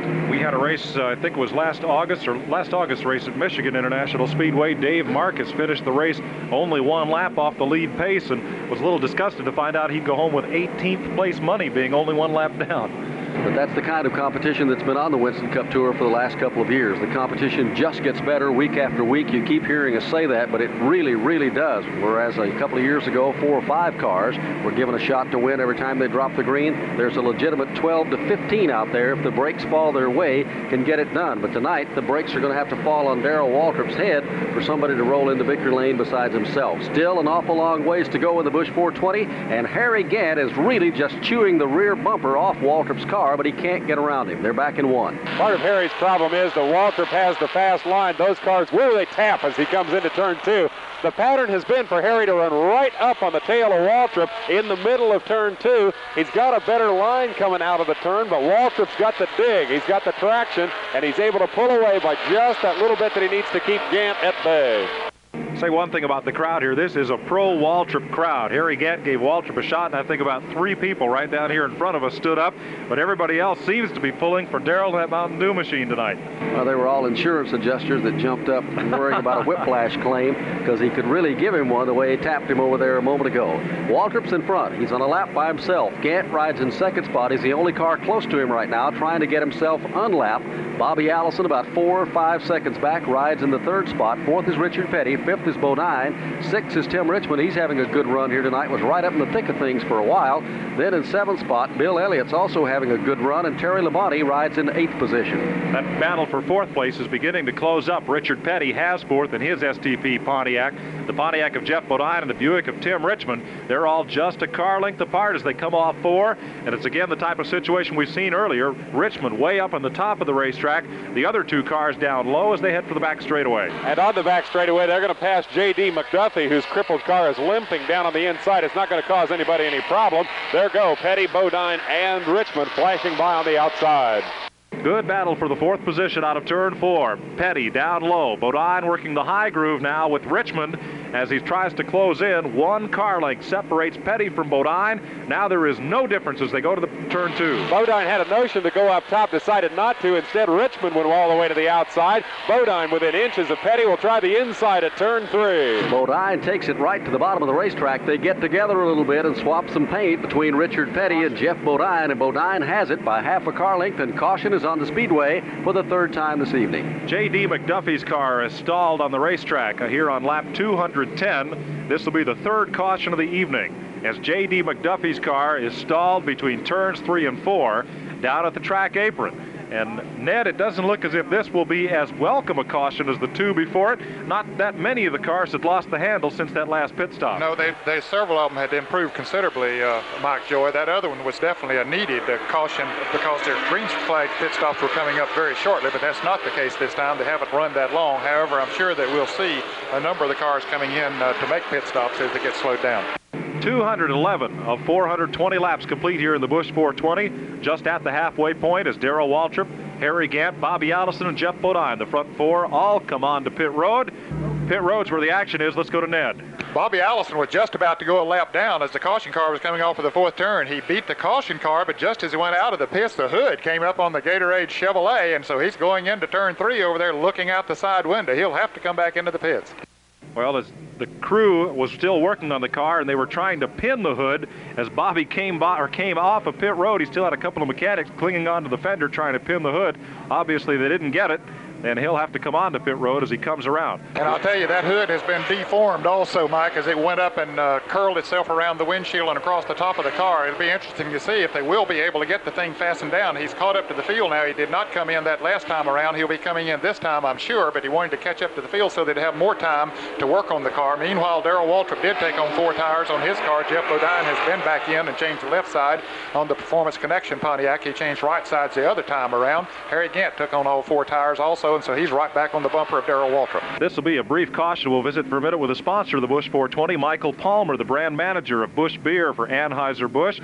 When you folks got into Winston Cup racing, you sponsored the Junior Johnson car with Cale Yarborough as driver, and now you've shifted your focus. You have, of course, the Busch pole position and a couple of Busch races around the circuit. And you've redirected your, your approach to NASCAR racing, but it appears that the results have paid off for you. Yes, we certainly have redirected our efforts we thought it was more important to sponsor the sport overall instead of just one individual competitor. Not only do we think it makes the sport more competitive and more interesting, but it also helps Busch Beer. And uh, we believe that our sponsorship gives us the opportunity to help our distributors around the country, including the one right here, A&C Distributing, sell Busch Beer. But there's not a driver in the pits that doesn't want a piece of that Busch pole position money and a shot at the Busch Clash. That's been a tremendous promotion. It certainly has been. We're very pleased with it, and uh, the, the results have been tremendous both for them and for the development of the Busch Clash, which has gotten bigger and bigger each year. Mike, we'll talk to you a bit in a minute once the field settles down as we're set to go back to green. Darrell Waltrip takes the green and shuffles off into the number one corner. Harry Gant is right behind him, and he's trying to hang in there and get his lap back again, Dave Despain. Waltrip got about four car lengths on him as they hit the green, and now Harry starts to gobble that back up as they go to turn three. Meanwhile, Bobby Allison's got a lot of catching up to do. He got caught way back in traffic. Well, they did get the hood back uh, down on that car. It's really mangled, but they did get it fastened back down. They had to use some shock cord to do it. Well, he's way back about the middle of the field. He's got about 15 or 16 cars to work his way through to catch back up to Darrell Waltrip and hopefully put himself back on the lead lap. As they head back into turn number three, Darrell's in front on still on a lap all by himself. Gant rides in the second spot. He's one car length back. Bill Elliott should be the third place car. Fourth would be Ricky Rudd. In fifth position should be Jody Ridley. Riding seventh is Tim Richmond. Eighth is Terry Labonte, and riding in ninth right now is Geoff Bodine as the field begins to string out all around the racetrack. Waltrip still in front, Gant trying to overhaul him over in turn number two as they work down the back chute, and Waltrip again is just as strong after that pit stop as he was a moment ago. With 100, or rather 218 laps of the Busch 420 complete from Nashville International Raceway, this is MRN, the Motor Racing Network. Should be about 119 laps left. 199 laps left in the Busch 420 here at Nashville, Tennessee. Waltrip still the leader, a lap down. The rest of the field right now trying to chase him down. Gant rides in the second spot. In third position is Bill Elliott. Fourth is Ricky Rudd. Fifth is Tim Richmond. Sixth is Terry Labonte. Seventh is Bodine. Eighth right now is Buddy Baker. Riding ninth is Bobby Allison. And tenth is Richard Petty. Then two laps off the pace in 11th and 12th position is Dale Earnhardt in the Wrangler car of Bud Moore and Jody Ridley. The action has heated up back for a couple of spots of the cars a lap down. Well, the battle is for fourth position right now. Ricky Rudd trying to pull away from Terry Labonte and Geoff Bodine, who have been trying to reel him in back there. As they work out of turn number four, there's been a real scramble. Then a little further back in the pack, Tim Richmond's trying to get around Dale Earnhardt. Earnhardt is a lap down, but Buddy Richmond's Baker trying to has- catch up also. Buddy Baker has slowed dramatically on the backstretch, Barney. He's headed for pit road. Here is Baker on pit road, and let's see if he has a problem that's going to put him out for the night, or maybe he's cut a tire. Let's go to Ned Jarrett. Well, this is definitely an unscheduled pit stop for Buddy Baker, uh, Barney. As he comes down pit road, he's uh, slowing, but no, he, he just waves to his crew as he goes on by and pulls her on down into the garage area. You got to give Baker an awful lot of credit. He made a good run here tonight, as we pointed out earlier when we came on the air. It has been three years since Buddy has run a short track here at Nashville, Tennessee. Although he did win here once, and in Harry Hyde's car had some good finishes when he drove for Bud Moore. But it's been a long time since he's been here. But he's right up in the thick of things. A lot of credit to Buddy Baker, and he is tickled to death to be back running every weekend. We may have some comments from him on that. Barney, we'll take our uh, wireless microphone down and see if we can catch Buddy as he gets out of his car. and find out what has put Baker out for the evening here at Nashville. Waltrip still the leader. He's on a lead lap all by himself. Much the same strategy and everything else going his way as it did back in May when he won here. Gant right now has dropped back a little bit. He is in the second spot. He is a lap down. As we pointed out, he's lost off of Waltrip now some eight or ten car lengths. You know, the car on the charge, Barney, is a driver that's been having a tremendous middle portion of this season, and that's Bill Elliott, the runner-up at Charlotte, the runner-up just one week ago in the Firecracker 400. He's in third spot here, and he looks like he may be closing a bit on Harry Gant. Let's go to the pits and Ned Jarrett. Well, Buddy Baker has parked the car number 28. Buddy, what went wrong? I really don't know. Uh, I think we've uh, busted ahead. The water run out under the left rear wheel. Uh, it's been skipping for about uh, 150 laps or 130 laps, and we're just trying to make it to the end. Run super good right at first. I was real proud of the way the car was working. And it got a little bit of a mist, and uh, finally, I guess the whole top of the head come out, and it just started throwing so much water I couldn't drive it, so I brought it in. Buddy, how's the track out there? Is it getting as slick as it normally does? Well, it's slick, but uh, the tires are running pretty good right now, especially that eight, uh, number 11. I, I don't, uh, I don't really think it's that slick out there. I think it's just uh, somebody hit on the right setup and is showing up. Well, we're sorry to see you out of it. Buddy Baker out for the night here at Nashville, Tennessee, but he put on a pretty good run there in the early going, and I think Baker is going to be a driver to watch when we hit some of the short tracks. He's certainly won on the super speedways, but he's developed into one of the better short track drivers. Back in March, Barney, NASCAR legalized the use of aluminum cylinder heads and talked to Waddell Wilson before the race tonight. This is the third time this year they have tried the aluminum heads. They don't develop quite as much power yet as the design of the cast iron cylinder heads, but they're a little less expensive in that they can be repaired if they do break. And that's why many of the teams have been working with them, trying to get them to work, because if you break a cast iron cylinder head, you have to junk it, and that has become quite an expense for the teams running these Chevrolet engines. So uh, they've been working on it, Junior Johnson's engine department, uh, the Gatorade team, and also Chevrolet's engine department also. And looks like they still have a ways to go with it, at least as far as the Baker car is concerned tonight. Here's an unscheduled stop for Kyle Petty on pit road. Coming in in his STP Uno Pontiac. Now, they drove the Haas Ellington car at Daytona. That's the Haas Ellington Buick. This is the Petty Pontiac, the car that Kyle has been driving for most of the season. Mike Beam and the crew having a look at the left side, but they're not jacking it up. Instead, looking in the window, talking with Kyle. Fill the car off with gas, going to try to send it back out onto the speedway. Kyle Petty will go back into the action, and we'll take you back through the field a bit. Waltrip is the leader. Gant rides second. Good run for Bill Elliott. She pointed out a moment ago. He's gaining just a little bit each time around, but it's taking him a long time to catch up to the front of the pack. But he's slowly working his way up there. He's in third spot. Fourth is Ricky Rudd. Fifth is Terry Labonte. Sixth is Bodine. Riding seventh is Tim Richmond. Eighth would be Bobby Allison. In ninth position is Richard Petty. And those cars from second through ninth spot are a full lap off the pace. Then back in tenth 10th position, it is Dale Earnhardt. He's two laps down. He's followed by Jody Ridley in 11th. The 12th place right now, 13th, make that 13th belongs to Dave Marcis. In 14th position is Ron Bouchard, and in 15th spot is young Mark Martin. Kyle Petty has taken his STP Uno Pontiac to the garage area, so it'll be a short evening for Kyle. Geoff Bodine and Terry Labonte, one of the best battles on the racetrack. Those two cars running nose to tail for the fifth position. Tim Richmond not quite within striking distance. Bodine has a look on the inside as they head for Dave Despain. This is the kind of meat and potatoes action that dirt track fans love every Saturday night around the country. Bodine working on Labonte, and they've been at it for about 20 laps now. Labonte trying the inside, Bodine the outside as they hit three and four.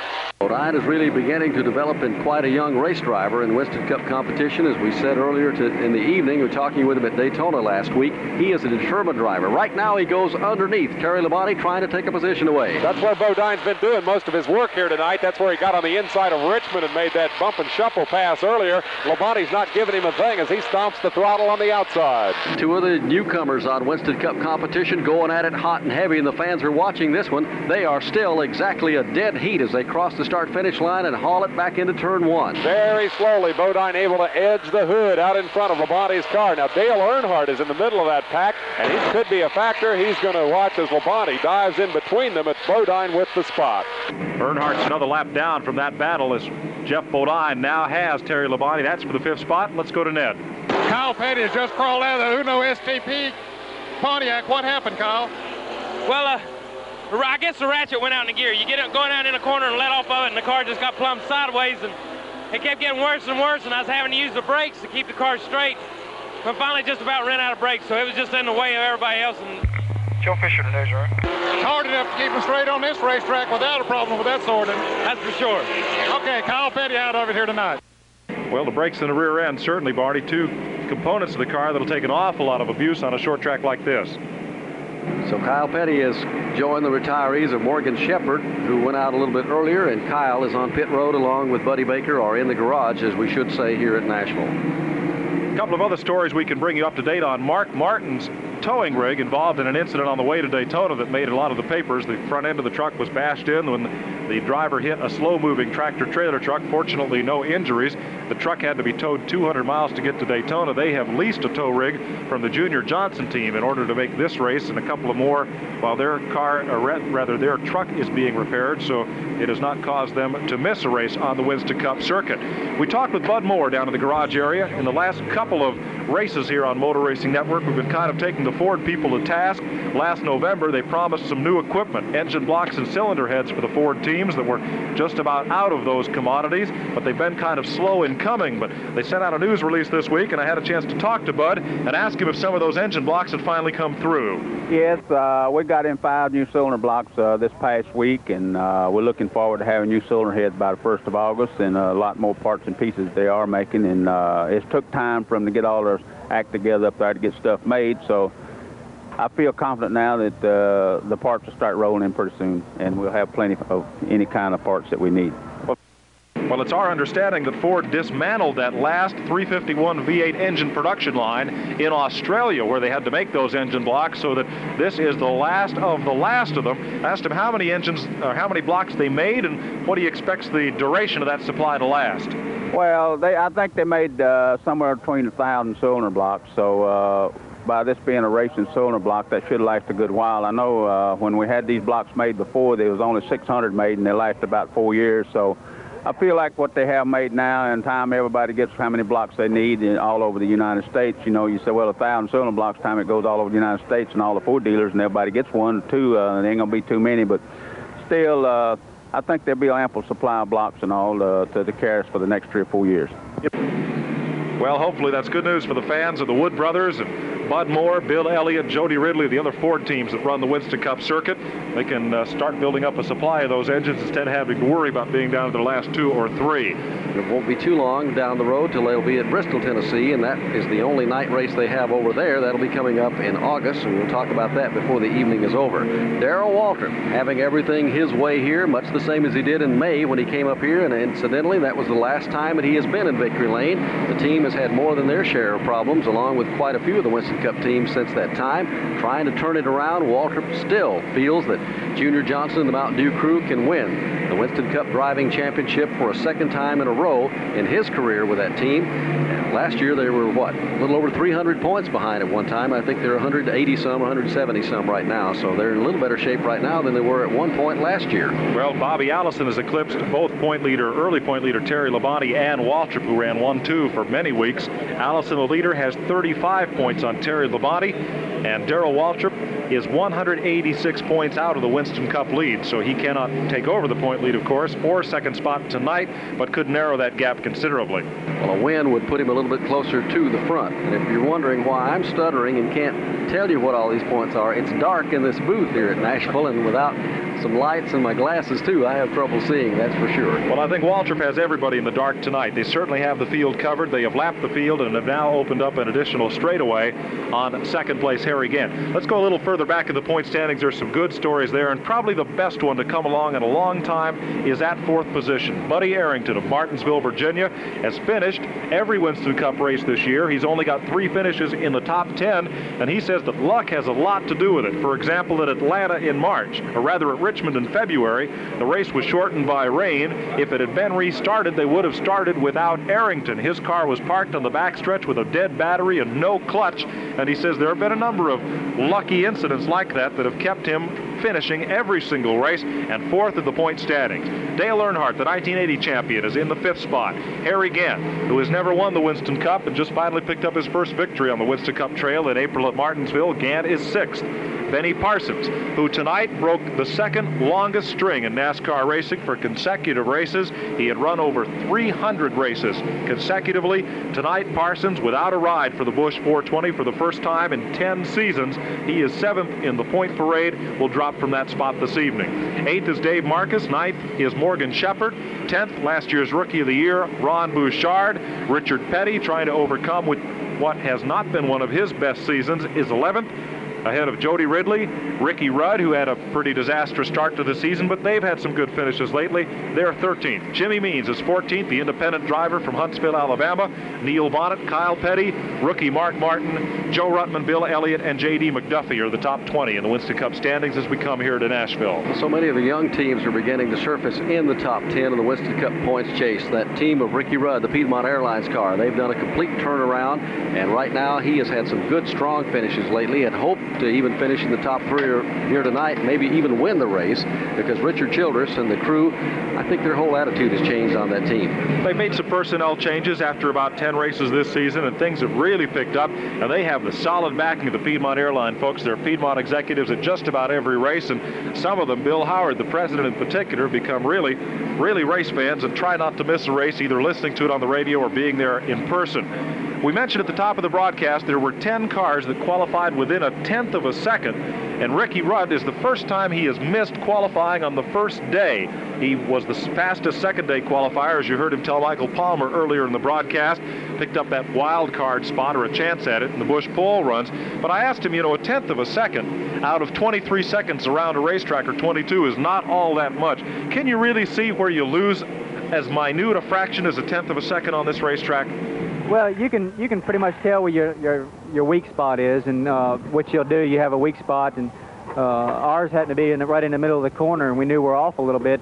It's hard to tell exactly how much time you're losing, but it feels like it's actually more time than what you actually lose. So uh, it is pretty easy to go find a, to find out where you're losing that tenth of a second. The hard part is is to correct the car so it it uh, it it corrects the problem on the racetrack without having it lose somewhere else.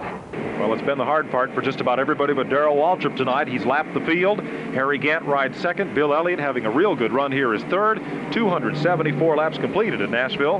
Buddy Arrington slowing down, heading down into the number one turn. He may have some problems. Let's follow him around as he works to turn two. Barney, it came awfully high off of the fourth turn and it came off at a very slow pace and then got it down to the inside of the track. He's in front of Dave Despain. Arrington is coasting on the backstretch, appears to be without power, so it looks like that string of successive finishes for Buddy Arrington may be all over here tonight. At 278 laps complete, we're under the fourth caution of the evening. Let's go to Dave Despain at turn two. In turn two, Daryl Sage had it come loose underneath him. The 17-year-old Murfreesboro, Tennessee driver got sideways all by himself on the racetrack. There wasn't anybody within a country mile of him. He slid down and just tapped the inside Armco, but now he's looking back up the racetrack and no opportunity to get turned around and back underway. The car is under power. He has pulled it back up onto the apron and is now just awaiting an opportunity for breaking traffic to get back onto the course.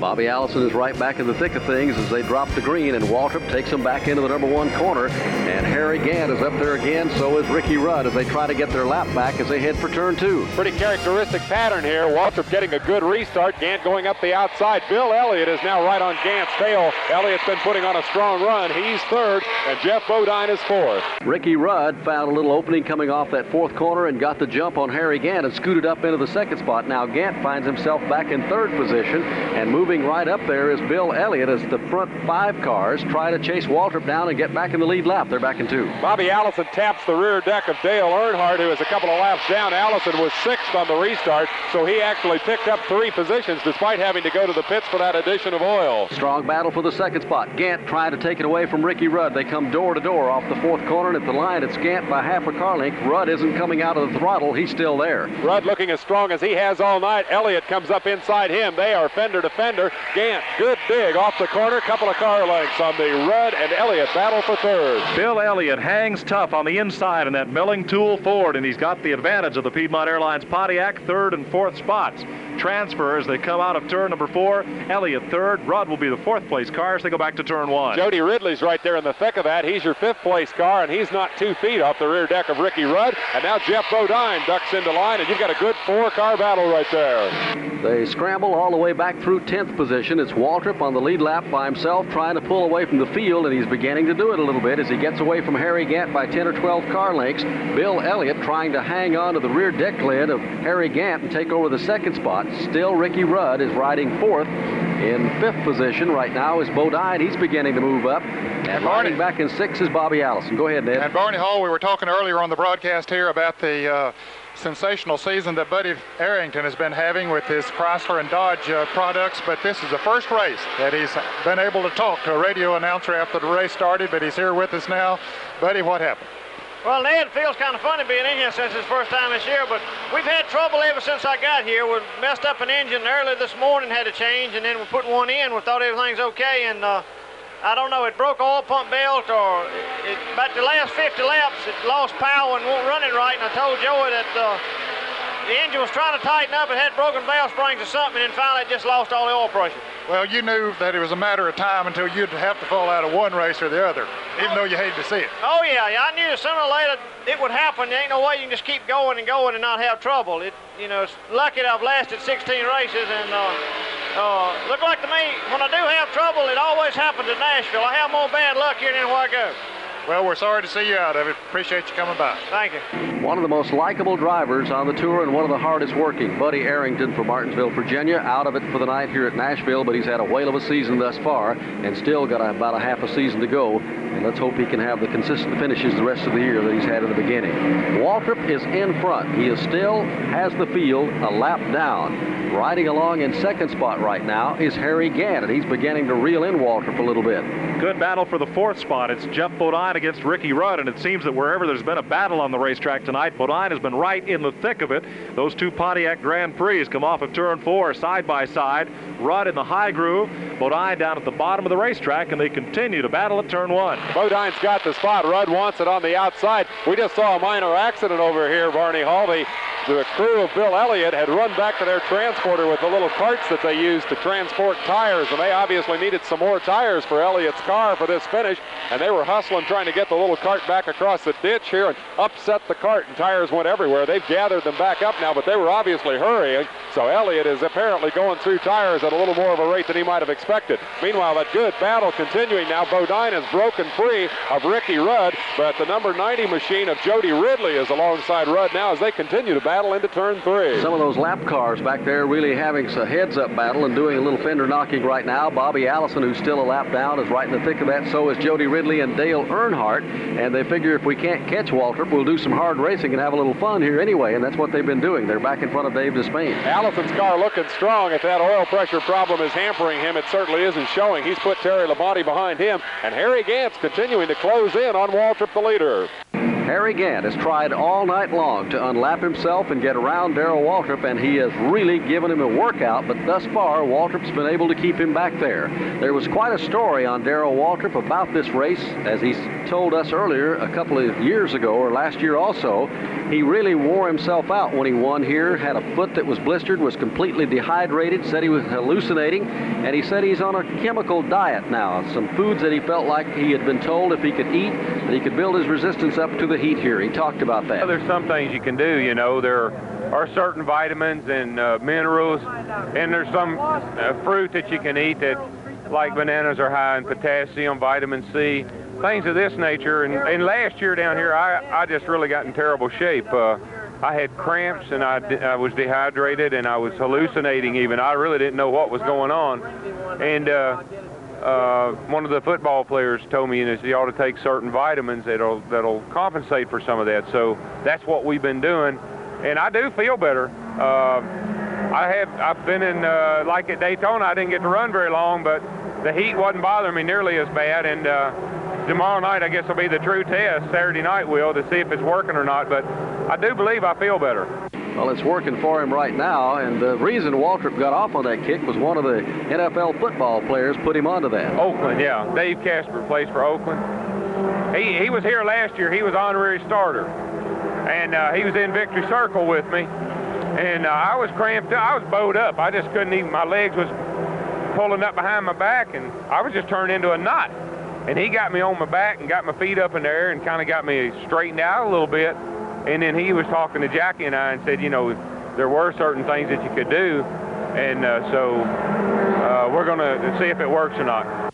Well, it used to be that you just got in a race car went out there and tried to outrun everybody. Now you have to figure out every angle you can to, to give yourself that much more advantage. Ned, were there ever things that you'd want to try to eat or not try to eat before a race? Or I won't say try to drink or not try to drink, but did you ever have to watch your diet carefully for racing? Before I answer that, Bobby Allison has slowed the Gatorade uh, Chevrolet number 88. Several cars are passing him. He's slow going in to turn through. We'll watch him and see if he comes into the, the pit area. That oil pressure problem might be uh, hampering him a little heavier. He stays out on the racetrack, but he's uh, definitely off the pace. We'll keep our eye on that.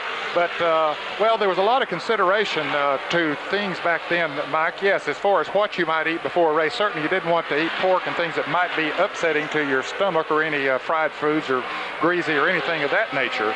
Uh, but I don't think that we paid as much attention to vitamins and, and minerals and, and all the things that maybe your body does need that, that they do nowadays. And I would say that it was at least as strenuous on the drivers uh, then as it is today. Now, perhaps there was not quite as much heat generated inside the cars then as there is now because uh, the cars were uh, required to run higher off the ground, which let a lot of the heat dissipate underneath the car, plus the fact that the engines were only being turned about uh, 6,500 maximum back then. And here, I'm sure that the top running cars out there tonight are turning close to 8,000 RPMs, and that generates a lot of heat. And the cars being lowered to the ground now, that uh, really gets up in the driver compartment.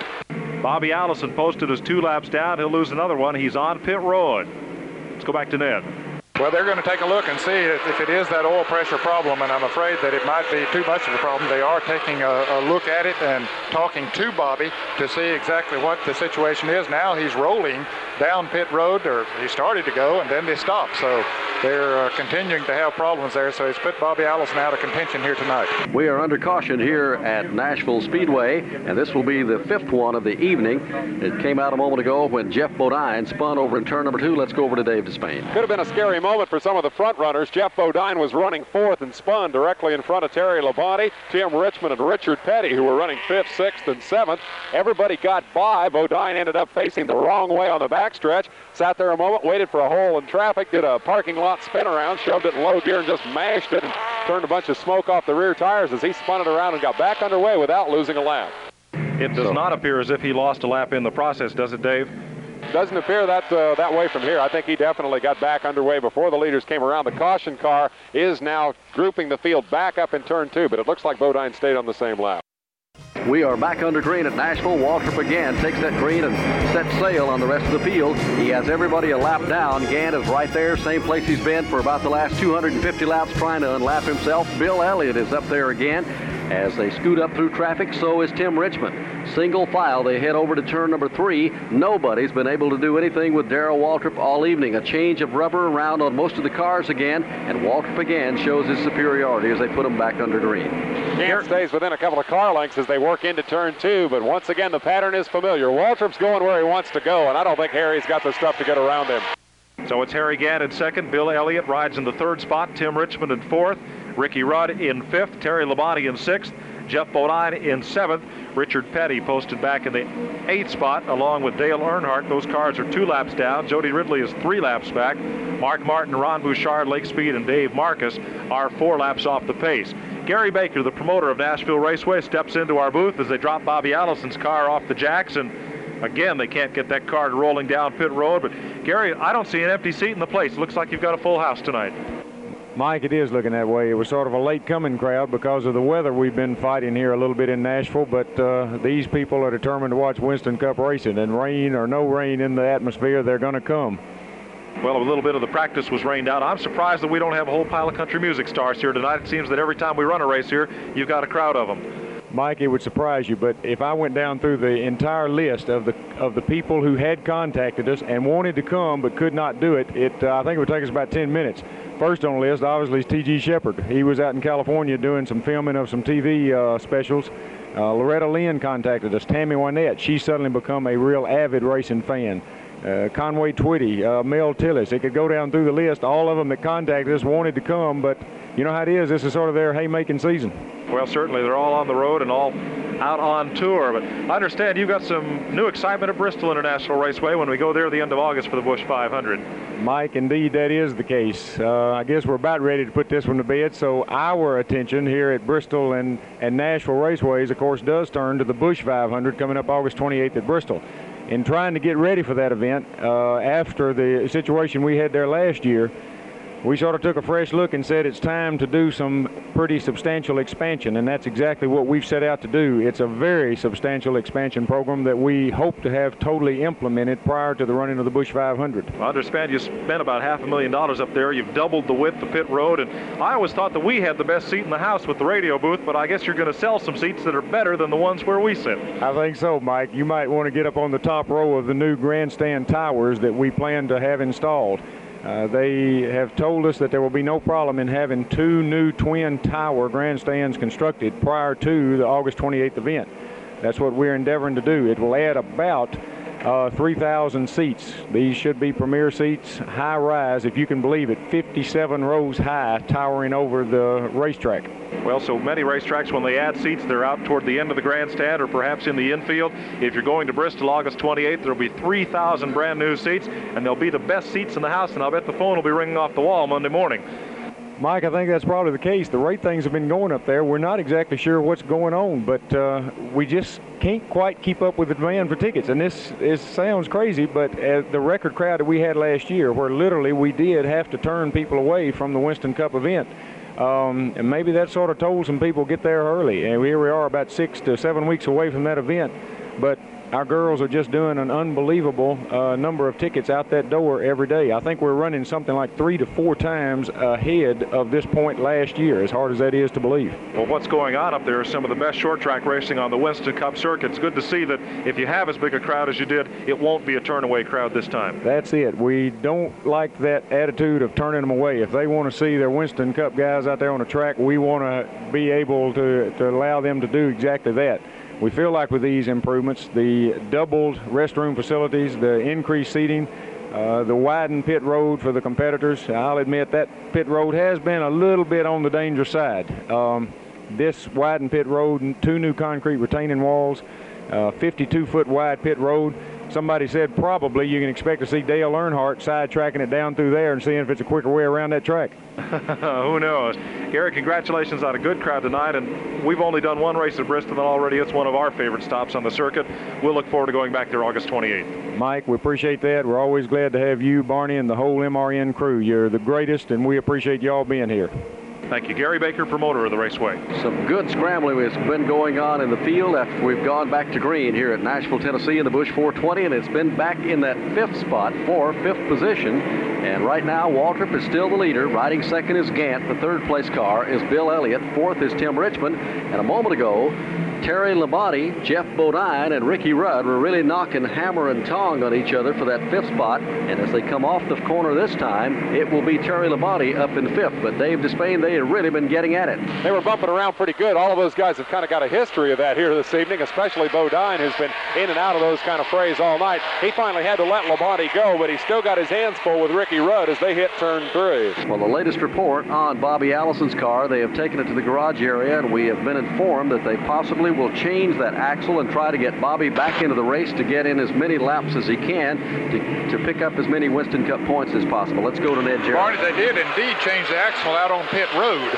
but apparently the one that they put back in it was not the right length or something. There's a left axle and a right axle, and apparently they got the wrong, uh, they didn't have the right one here, and they put it back in there, and it simply wouldn't pull. So they have taken it to the garage area where uh, they have more room to work on it, and where they also have uh, the equipment to fix it with. So that we should see him coming back out before too long. That's just how important the Winston Cup Championship is, the national driving title to Bobby Allison. We talked with him about that yesterday. It's the one thing that has eluded Allison in a long career, and he really wants it. I really do. And, you know, I, I think that from my own standpoint, I've run hard every year.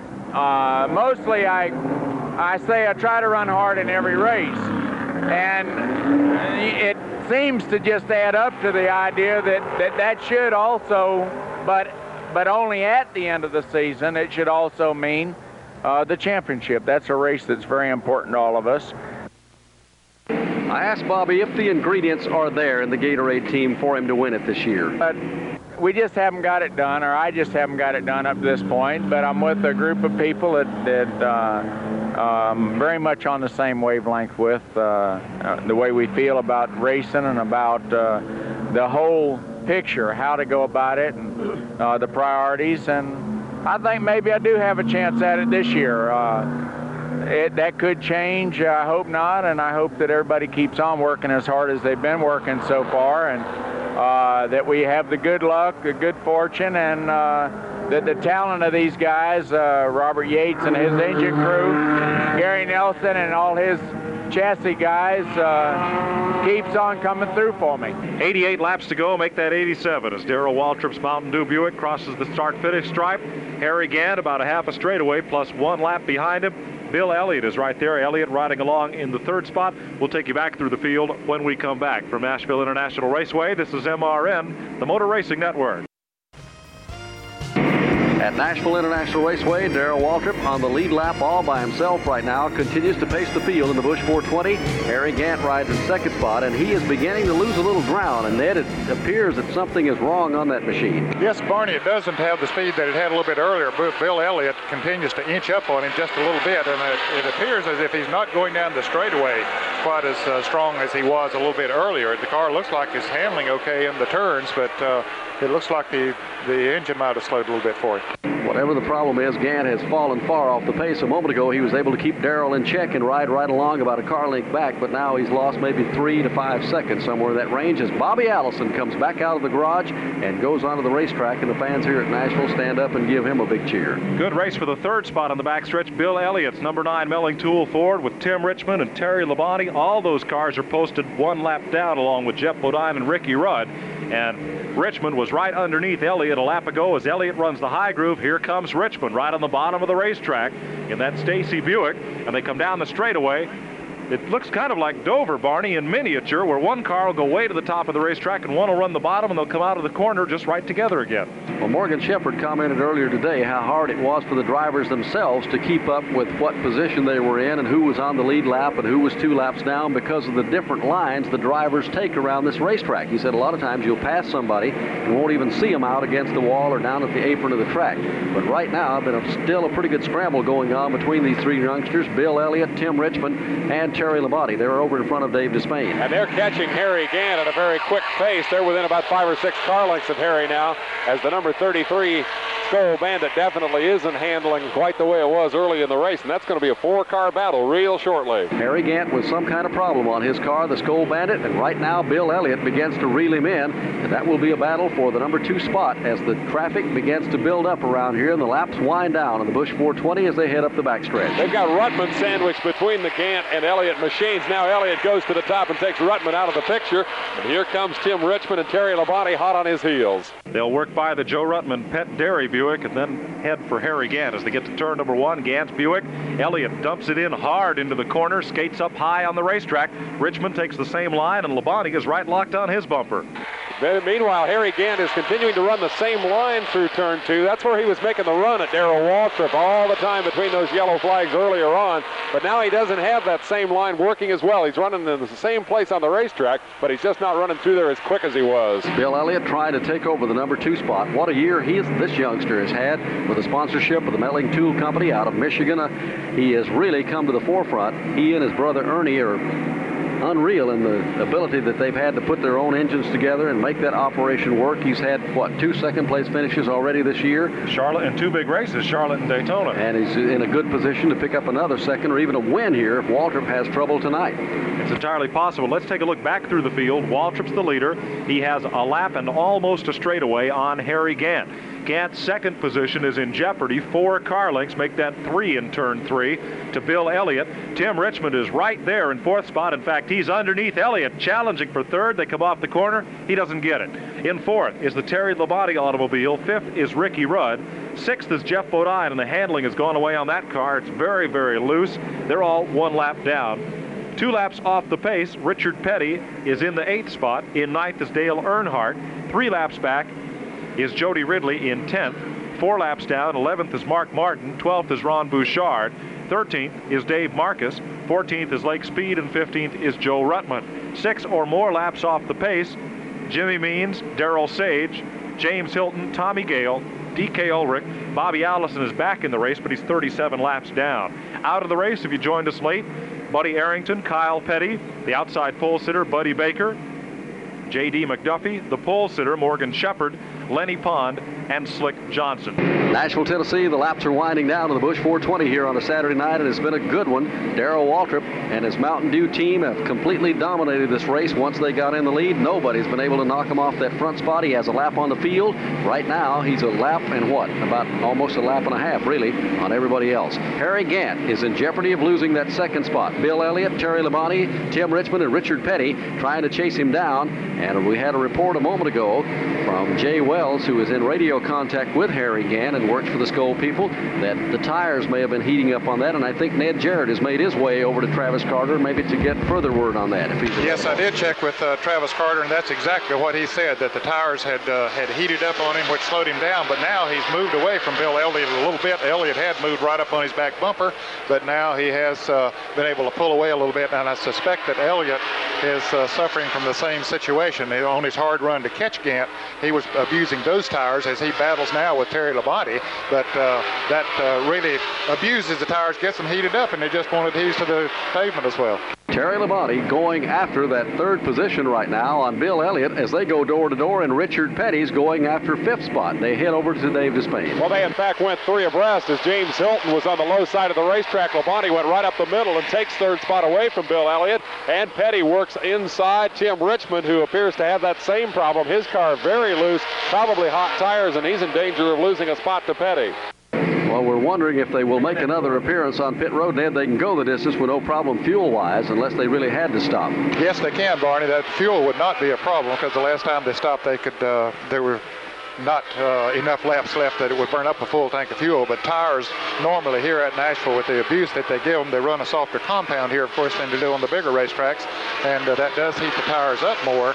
And with the speed that they go into these turns, it really the tires take a beating here, and so it's not that they wear out completely, but that, that buildup of the heat. And when the tires get hot, they pick up the other rubber on the track, and it, it really just makes them uh, not stick to the track too well. So some of them might make pit stops to, just to change tires, but some of them might just go ahead and try to ride it out because they know that they're going to lose at least one lap if they do that. Well, that's why you hear a lot of drivers say a set of tires just gave up, and you explain that well, that they do not wear out. They just can get them heated up to the point that they won't do the job on the racetrack for a moment. You have to kind of back off the pace and let them cool down and then make a run at somebody again. And that's apparently what's happened with several of the front runners in their effort to try and chase Waltrip down and get back on the lead lap. 360 laps complete. They're just 60 laps from the finish here at Nashville. Make that lap 361 as Waltrip continues to tick them off at a rather torrid pace. He lapped the field early before the halfway mark. In fact, about lap 160, he had a lap on the field. Only three drivers have led this race. Morgan Shepherd, the pole sitter, led the first 20 laps. Waltrip took over, and except for one lap that Bill Elliott led under the caution, it has been all Darrell Waltrip and the Dew Crew here tonight. This track really belongs to him. So does Bristol and the Mountain Dew crew of Junior Johnson. And Martinsville Speedway, when they come to the short tracks, the teams just automatically figure that they will be the team to beat. And again, they have proven that indeed they are here at Nashville, Tennessee on a Saturday night of the Busch 420. Laps begin to wind down as Waltrip leads them around there. As Ned Jarrett pointed out, it's highly unlikely we'll see any more pit stops unless somebody just has a major problem and has to make an appearance on pit road. So the drivers now are beginning to get themselves set up for the final run here to improve their position as much as they can.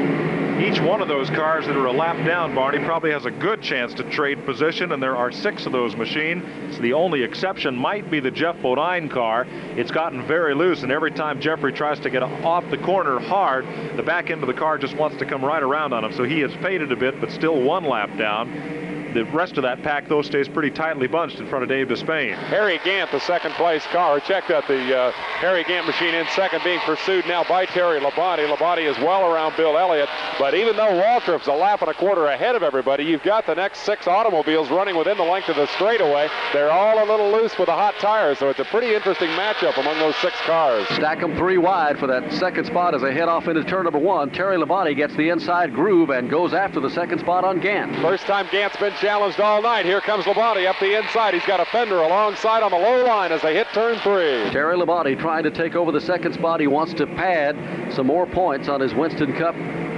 deal and try and maybe win the championship. He led the mid-season segment, collected $25,000. Good battle for that second spot. He may get it in turn two. Labonte's got it. Can he keep it? He slips in front of Harry Gant and grabs the spot, opens a car length as Gant wiggles a little bit. And now Bill Elliott has used that opportunity to close within about three or four car lengths. Good Saturday night short tracking. Behind Darrell Waltrip, the action has been fantastic. Labonte now the second place car. Gant is third. Elliott is fourth. Ricky Rudd is in the fifth spot. Mark down Tim Richmond in sixth position, Geoff Bodine seventh, all one lap back. And Fent, boy, there's a banging going on in turn two. Richard Petty got tagged on the inside by the number 86 car of Daryl Sage. The youngster, 17 years old, has been in the thick of the action here tonight. He got into the side of Petty. Richard kept it clean, but they're right in front of Ricky Rudd, so that could have been a problem for him. Petty is two laps down. He's the eighth place car, racing along with Ron Bouchard, who is four laps back.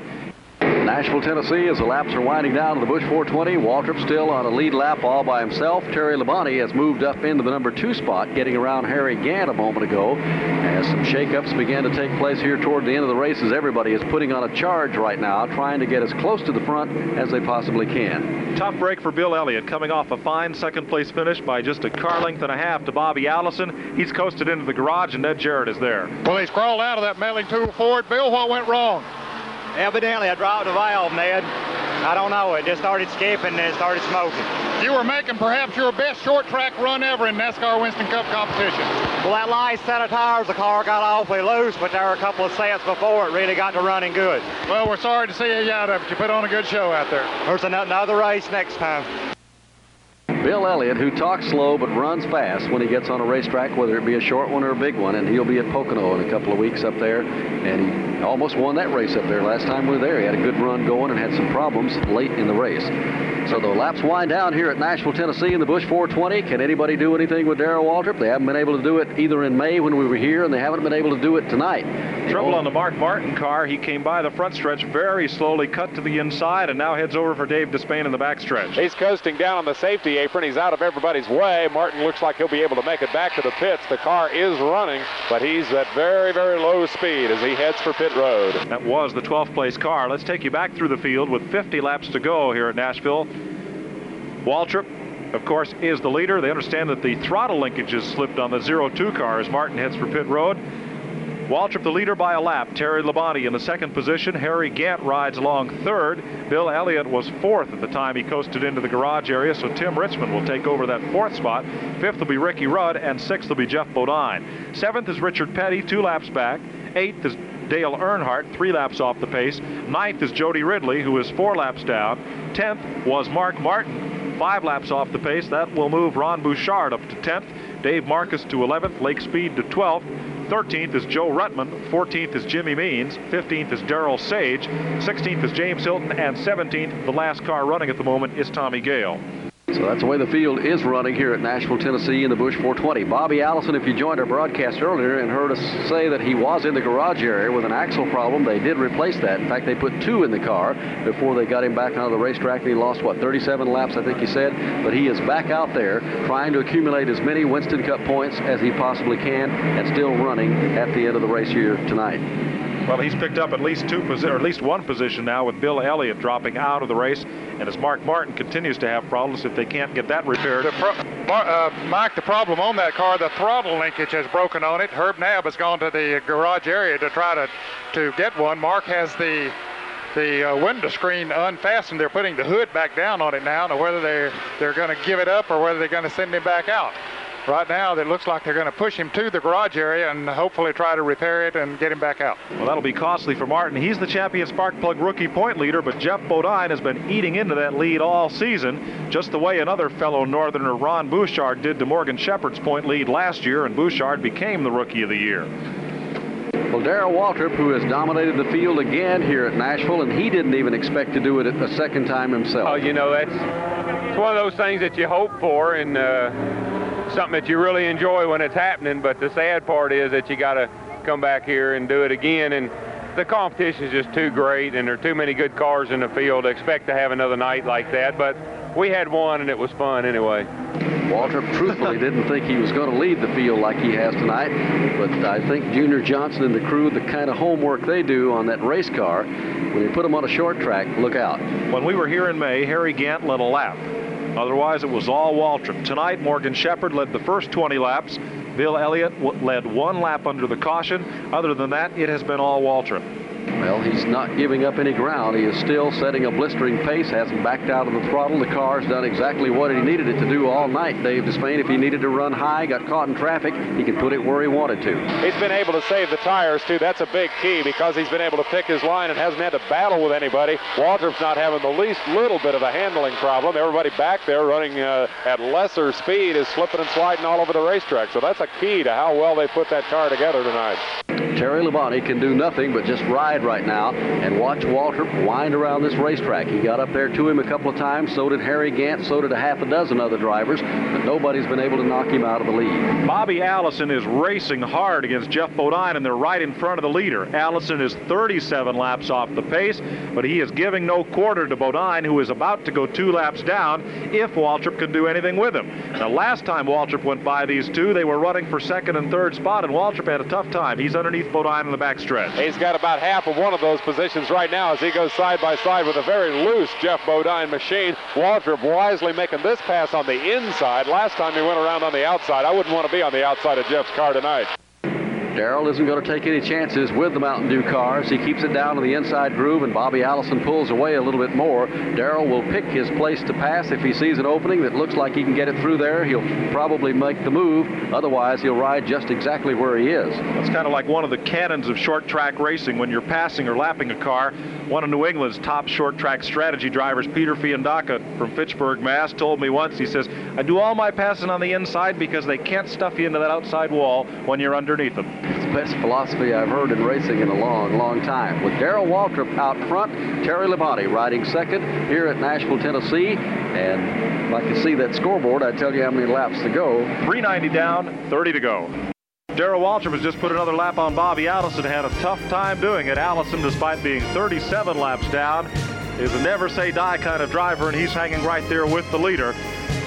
Waltrip on a lap by himself. He's put Bodine a lap down, so there now are four cars that are one lap off the pace as Mark Martin comes back onto the speedway from the garage area having repaired that throttle linkage problem. At Nashville, Tennessee, the Busch 420 will be history here very shortly. Darrell Waltrip continues to just take the same line as he has when there's no traffic in front of him. He'll put that car right to the bottom of the racetrack. I don't think he's buried more than a couple of hundredths a second all night long unless he run up on a pack of traffic and had to come out of the throttle for a moment. The car has worked and performed for him. A driver couldn't ask for more than that machine has done for him here tonight. Well, the At- Gillette lap leader standings, Waltrip leading that category going into tonight's race by 300 laps over Bobby Allison. And if he continues on and wins this race, he will lead 399 laps tonight, and that'll give him almost a 700 point bulge on Allison, Dale Earnhardt, Neil Bonnett, and Benny Parsons in those standings. Next week is an off weekend for Winston Cup racing. As we told you earlier, Motor Racing Network will go to Michigan for the CART Norton, Michigan 500. The Indianapolis Cars, Gordy Johncock having one of his best seasons ever. For the STP Patrick team, the victory at Indianapolis, again up at Milwaukee. And rookie driver Bobby Rahal winning last week on the airport circuit at Cleveland, Ohio. Should be an interesting race over many of these MRN stations. Two weeks from today, the Mountain Dew 500 at Pocono International Raceway, that unique tri-oval two and a half mile racetrack in Pennsylvania. And in three weeks, the fastest speedway on earth. And we'll see if Jim Freeman will get to thump the drum or about a 14th different winner in that Talladega 500. No driver has ever won it twice. Finishes like that one last year involving Ron Bouchard, Terry Labonte, and Darrell Waltrip are the reason why. Here in Nashville, 400 laps are in the books. There's just 20 to go for Darrell Waltrip, the Dew Crew, Junior Johnson's machine after a spate of bad luck over the past five weeks. The last time they were in victory lane, as Barney told you earlier, was right here back in May. They have certainly found the handle on this racetrack. Practiced only until noon this afternoon. Put the car up on blocks when the rains came early this afternoon. Waited for race time and then strutted their stuff. After Morgan Shepherd led the first 20 laps, Bill Elliott led one lap under caution. It has been all Waltrip. Terry Labonte taking over second spot from Harry Gant a few laps ago, and Ricky Rudd now closing in on the Gant machine. Gant riding in third. Rudd is now posted unofficially in the fourth position, and Barney, it looks like he's gaining some ground on Gant. Ricky Rudd has had a good run here tonight, and Richard Childress and the team put in an awful lot of practice along with Ricky Rudd here to get that car dialed in, and it has paid off for them. They have lost only a lap here, as has most of the rest of the field, in fact, all the rest of the field for that matter, but they've been right up in the thick of things, all the way from second, third, fourth position. They've never been that far back all night long for the Piedmont Airlines team of Ricky Rudd and Richard Childress. Just kidding here in the booth, hoping somebody would make a race for it and pulling for James Hylton. And just about that time, this big plume of smoke went up and fire from underneath the hood of car number 48, the James Hylton automobile, the Palatine Auto Parts Pontiac out of Inman, South Carolina.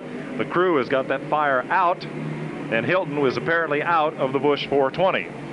You know, Hylton is an amazing race driver in his own right, and I guess he goes back a long time. He used to be one of the chief mechanics, I think, on Ned Jarrett's car a long time ago. Am I right on that, Ned? That's exactly right, uh, Barney. He started driving. Uh, uh, well, he drove a race or two when he was my chief mechanic. We'd take two cars when we was going what was called the Northern Tour back then, and so he ran, uh, uh, started a couple of races there, and I think that sort of gave him the bug, and so he uh, he got on with the racing then uh, after leaving our team as a chief, crew chief. You get to looking back through the record books, and it's amazing how many races that Hylton has run over the years since the early 60s. He's run about as many races as anybody except Richard Petty. Probably so. And he, of course, is one of those winners of the Talladega 500 that has had so many dark horse winners in its 13 year history coming up August 1st. Darrell Waltrip's bound to be looking at the scoreboard the, over in the south end of the speedway as he whirls around the Busch 420 here, trying to make it two in a row, having won here in May and led every lap except one. He's pretty well had the field covered all night tonight. As he zips around here, Terry Labonte hangs on to second spot. He is a lap down as the laps wind out here at Nashville, Tennessee. Reporting the scoreboard is a lap off, so Waltrip is that much closer to the checkered flag here at Nashville International Raceway. And this race For Darrell, almost a carbon copy of the one here in May. He led all but one lap, just disappeared from the field. Lapped the field and then settled into a comfortable pace and cruised to victory in the Junior Johnson Mountain Dew Buick. And perhaps they have turned their season around. In the past weeks, things have not gone their way. They've lost a few engines and suffered mechanical misfortune and have not finished a lot of races lately. Waltrip has dropped to third in the Winston Cup point standings, trying to defend his title and looks to be headed back toward the top with a victory here tonight. Well, there's been a lot of, I think, write-ups in different newspapers around the country that there's a lot of dissension in that team between Darrell and Junior Johnson. And we talked to both of them here at Nashville, Tennessee, and Junior said he wondered where all that came from because as far as he was concerned, Darrell was as good a driver as he's ever had in the car, and there was no problem. He didn't feel like there was any problem at all, and he still thinks they'll win the Winston Cup Championship. So all they needed to do was get some brakes. They had some mechanical problems, and I think they're getting the team turned around. They certainly have here tonight. Still have 14 races left to do it in. The Goody's Headache Award, voted by the press to the driver who experiences the biggest headache in the preparation or running of the Busch 420, has been voted to the likable Dawson, George, Dawsonville, Georgia driver Bill Elliott, whose Melling Tool car was in contention here, running in the fourth spot when it apparently lost an engine and Bill coasted to the garage area out of the race. So Bill Elliott takes home $300 from Goody's headache powders and Goody's pain relief tablets for the biggest headache tonight. He'll also get a sample of Goody's to help cure that headache. But I think, Marty, the smile is still on his face from Daytona last week. That was a terrific finish with he and Bobby Allison. I think everybody in the garage, every place we go lately, feels like this young driver is going to win a race before too long. And I, I, his team certainly feels that way, and most of the drivers feel like that if he can just get one tiny break somewhere down the road, he'll be in victory lane. Two laps to go for Darrell Waltrip. Let's follow him around as he goes to turn two and Dave Despain. He's working in about as much traffic as he's seen in a long time now, coming up the inside of Dave Marcis with Dale Earnhardt still ahead of him. Waltrip's being very picky about his places to pass now. He's got all the time in the world. Waltrip drops down to the inside of Dave Marcis as he comes out of that fourth corner. Harold Kinder sticks the finger up and gives him that white flag indicating one lap to go as he zips off into turn number one. He may not have expected to do this tonight, Barney, but he has certainly done it with alacrity. Darrell Waltrip has just walked all over this field tonight. He's going to put a move on Marcis down the backstretch and turn toward that checkered flag. Darrell Waltrip picks his way under Dave Marcis. Here comes Bobby Allison, and those three cars will come to the finish stripe under a blanket. Marcis edges off and beats Waltrip to the flag. It'll be Darrell Waltrip winning here in the Busch 420, beating Terry Labonte and Harry Gant. Darrell Waltrip has won the Busch 420 here. He's done it by a lap over Harry Gant, uh, rather Terry Labonte finishing in second spot, and Labonte may just get the point lead back from Bobby Allison. Labonte is second. Harry Gant will finish third. Ricky Rudd is fourth. In the fifth spot will be Tim Richmond. All of those cars are one lap down. Two laps off the pace, Geoff Bodine finishes in sixth. Richard Petty is seventh. Eighth will go to Dale Earnhardt this evening, three laps off the pace. In the ninth spot will be Jody Ridley. Tenth will be Ron Bouchard. Bouchard was five laps off the pace. Eleventh to Dave Marcis, just six laps down. Twelfth is J.D. McDuffie, and thirteenth is Joe Ruttman. 14th to Jimmy Means. In the 15th spot to Mark Martin. 16th will be Tommy Gale. 17th to Bobby Allison, 37 laps back, but still charging. And 18th was James Hylton. Picking up the 19th position tonight will be the Bill Elliott machine. 20th will be D.K. Ulrich. 21st to Buddy Arrington. 22nd is Kyle Petty. And 23rd, Buddy Baker.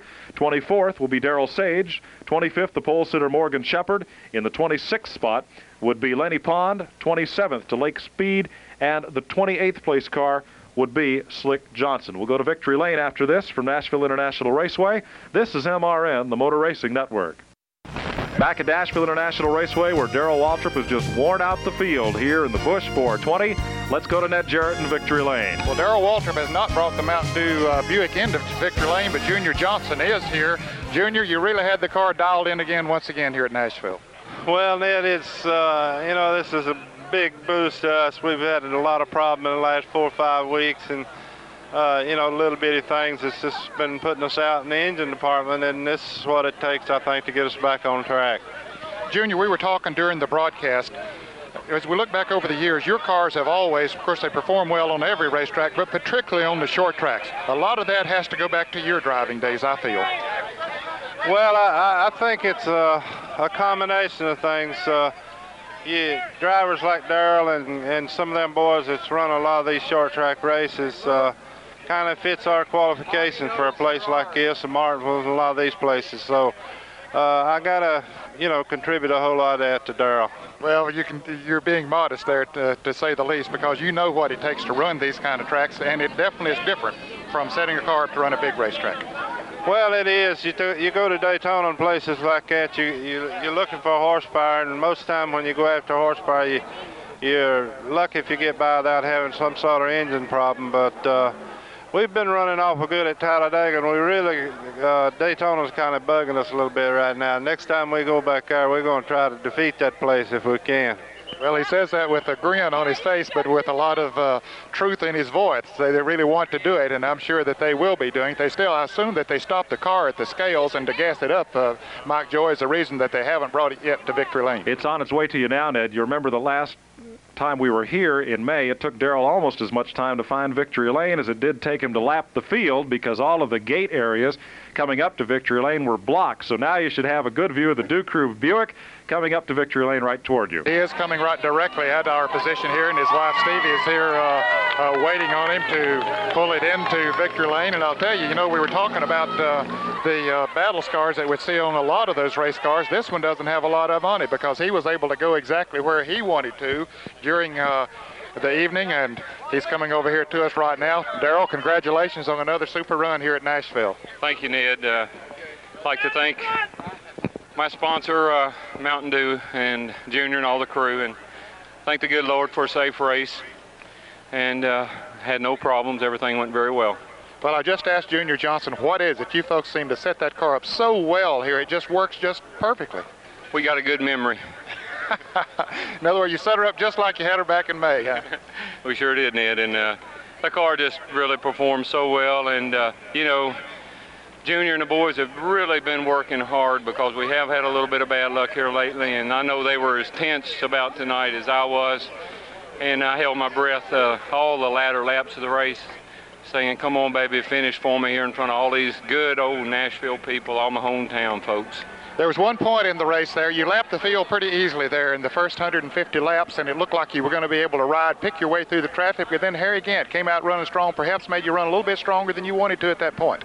Well, it, you know, he did for a few laps. Seemed like he could hang with me, and then he faded, you know, as we'd go along. But uh, I, you know, I really didn't need that. But uh, since he was already a lap down and we were able to outrun him, it, it made uh, actually it made the race a little bit better for me because it kept me alert and going, and, and uh, otherwise I might have got a little reckless. And uh, when you got a big lead, sometimes that happens. I got to say hello to everybody back in Wilkesboro, uh, Flossie and Julie and everybody listening back there too for Junior. Darrell, it's quite a different scene here in Victor Lane for the Busch 420 this year than a year ago when you were here. Uh, you're in much better physical condition. Well, we do have the car working better than we had it back then, and uh, as you noted, uh, we didn't have Bobby Allison hounding us all night long, so that helped too. And the temperature wasn't quite as high tonight. It's not nearly as hot this year as it was last year, and I thank the good Lord for that because I I never been so sick in my life, so it feels real good to get out of the race car and be able to walk and talk like a normal person. Well, congratulations again. This was a turning point for you last year. Maybe it'll be again this year. It will be, Ned. I pray that it will be, and I think it will. Well, Barney Hall, at the start of this evening, everybody said, including most of the drivers in the pit area, that this would not be a Darrell Waltrip runaway, and we're all fooled again. Well, the Junior Johnson team, as usual, have kind of put together the type of race car and the handling capabilities that they have always done on short tracks over the last few years. Here, Nashville, Martinsville, Richmond, everywhere they go, they seem to be the team to beat. But the key, more so than winning this race and dominating it like they did, I think, was the fact that the team has turned around again. They went into a slump. As we commented when we first came on the air, there were several teams that were looking for a good finish here tonight. Bobby Allison really wanted one to kind of hang on to the Winston Cup points lead. He may still have done it, even though he finished pretty far back, but I don't think he did. So what he had hoped to accomplish here tonight didn't materialize as they had some problems with the car. However, Terry Labonte and Jake Elder felt like they needed a good finish to get right back up in the thick of things, and they did it again. They finished second here, right behind. So uh, that's pretty that battle for the Winston Cup point championship is unreal. Well, Labonte will take over the lead. Allison will hold on to second, and Waltrip will close in third. For Labonte, that is his sixth official Winston Cup finish this season. He also finished second in the Busch Clash and second in the Daytona 125 mile qualifier, so that's eight runner up finishes. I guess he's become the new Harry Gant. Well, he certainly has. If he's had, I didn't realize he'd finished second that many times in that many events. So he has taken over Harry Gant's uh, kind of place in the second place finish department. Our thanks to Dave Despain, who covered the action on the backstretch, and two-time Winston Cup champion Ned Jarrett on pit road. For Butch Owens, our statistician, John McMullen, our director, Harry Howard, our engineer, and for Marty Hall, this is Mike Joy. Good evening from Nashville International Raceway. Motor Racing Network Classics is a production of the Motor Racing Network with studios in Concord, North Carolina. Remember to visit MRN.com for all the latest news and information. Any use of the accounts or descriptions contained in this broadcast must be with the express written permission of NASCAR and the Motor Racing Network.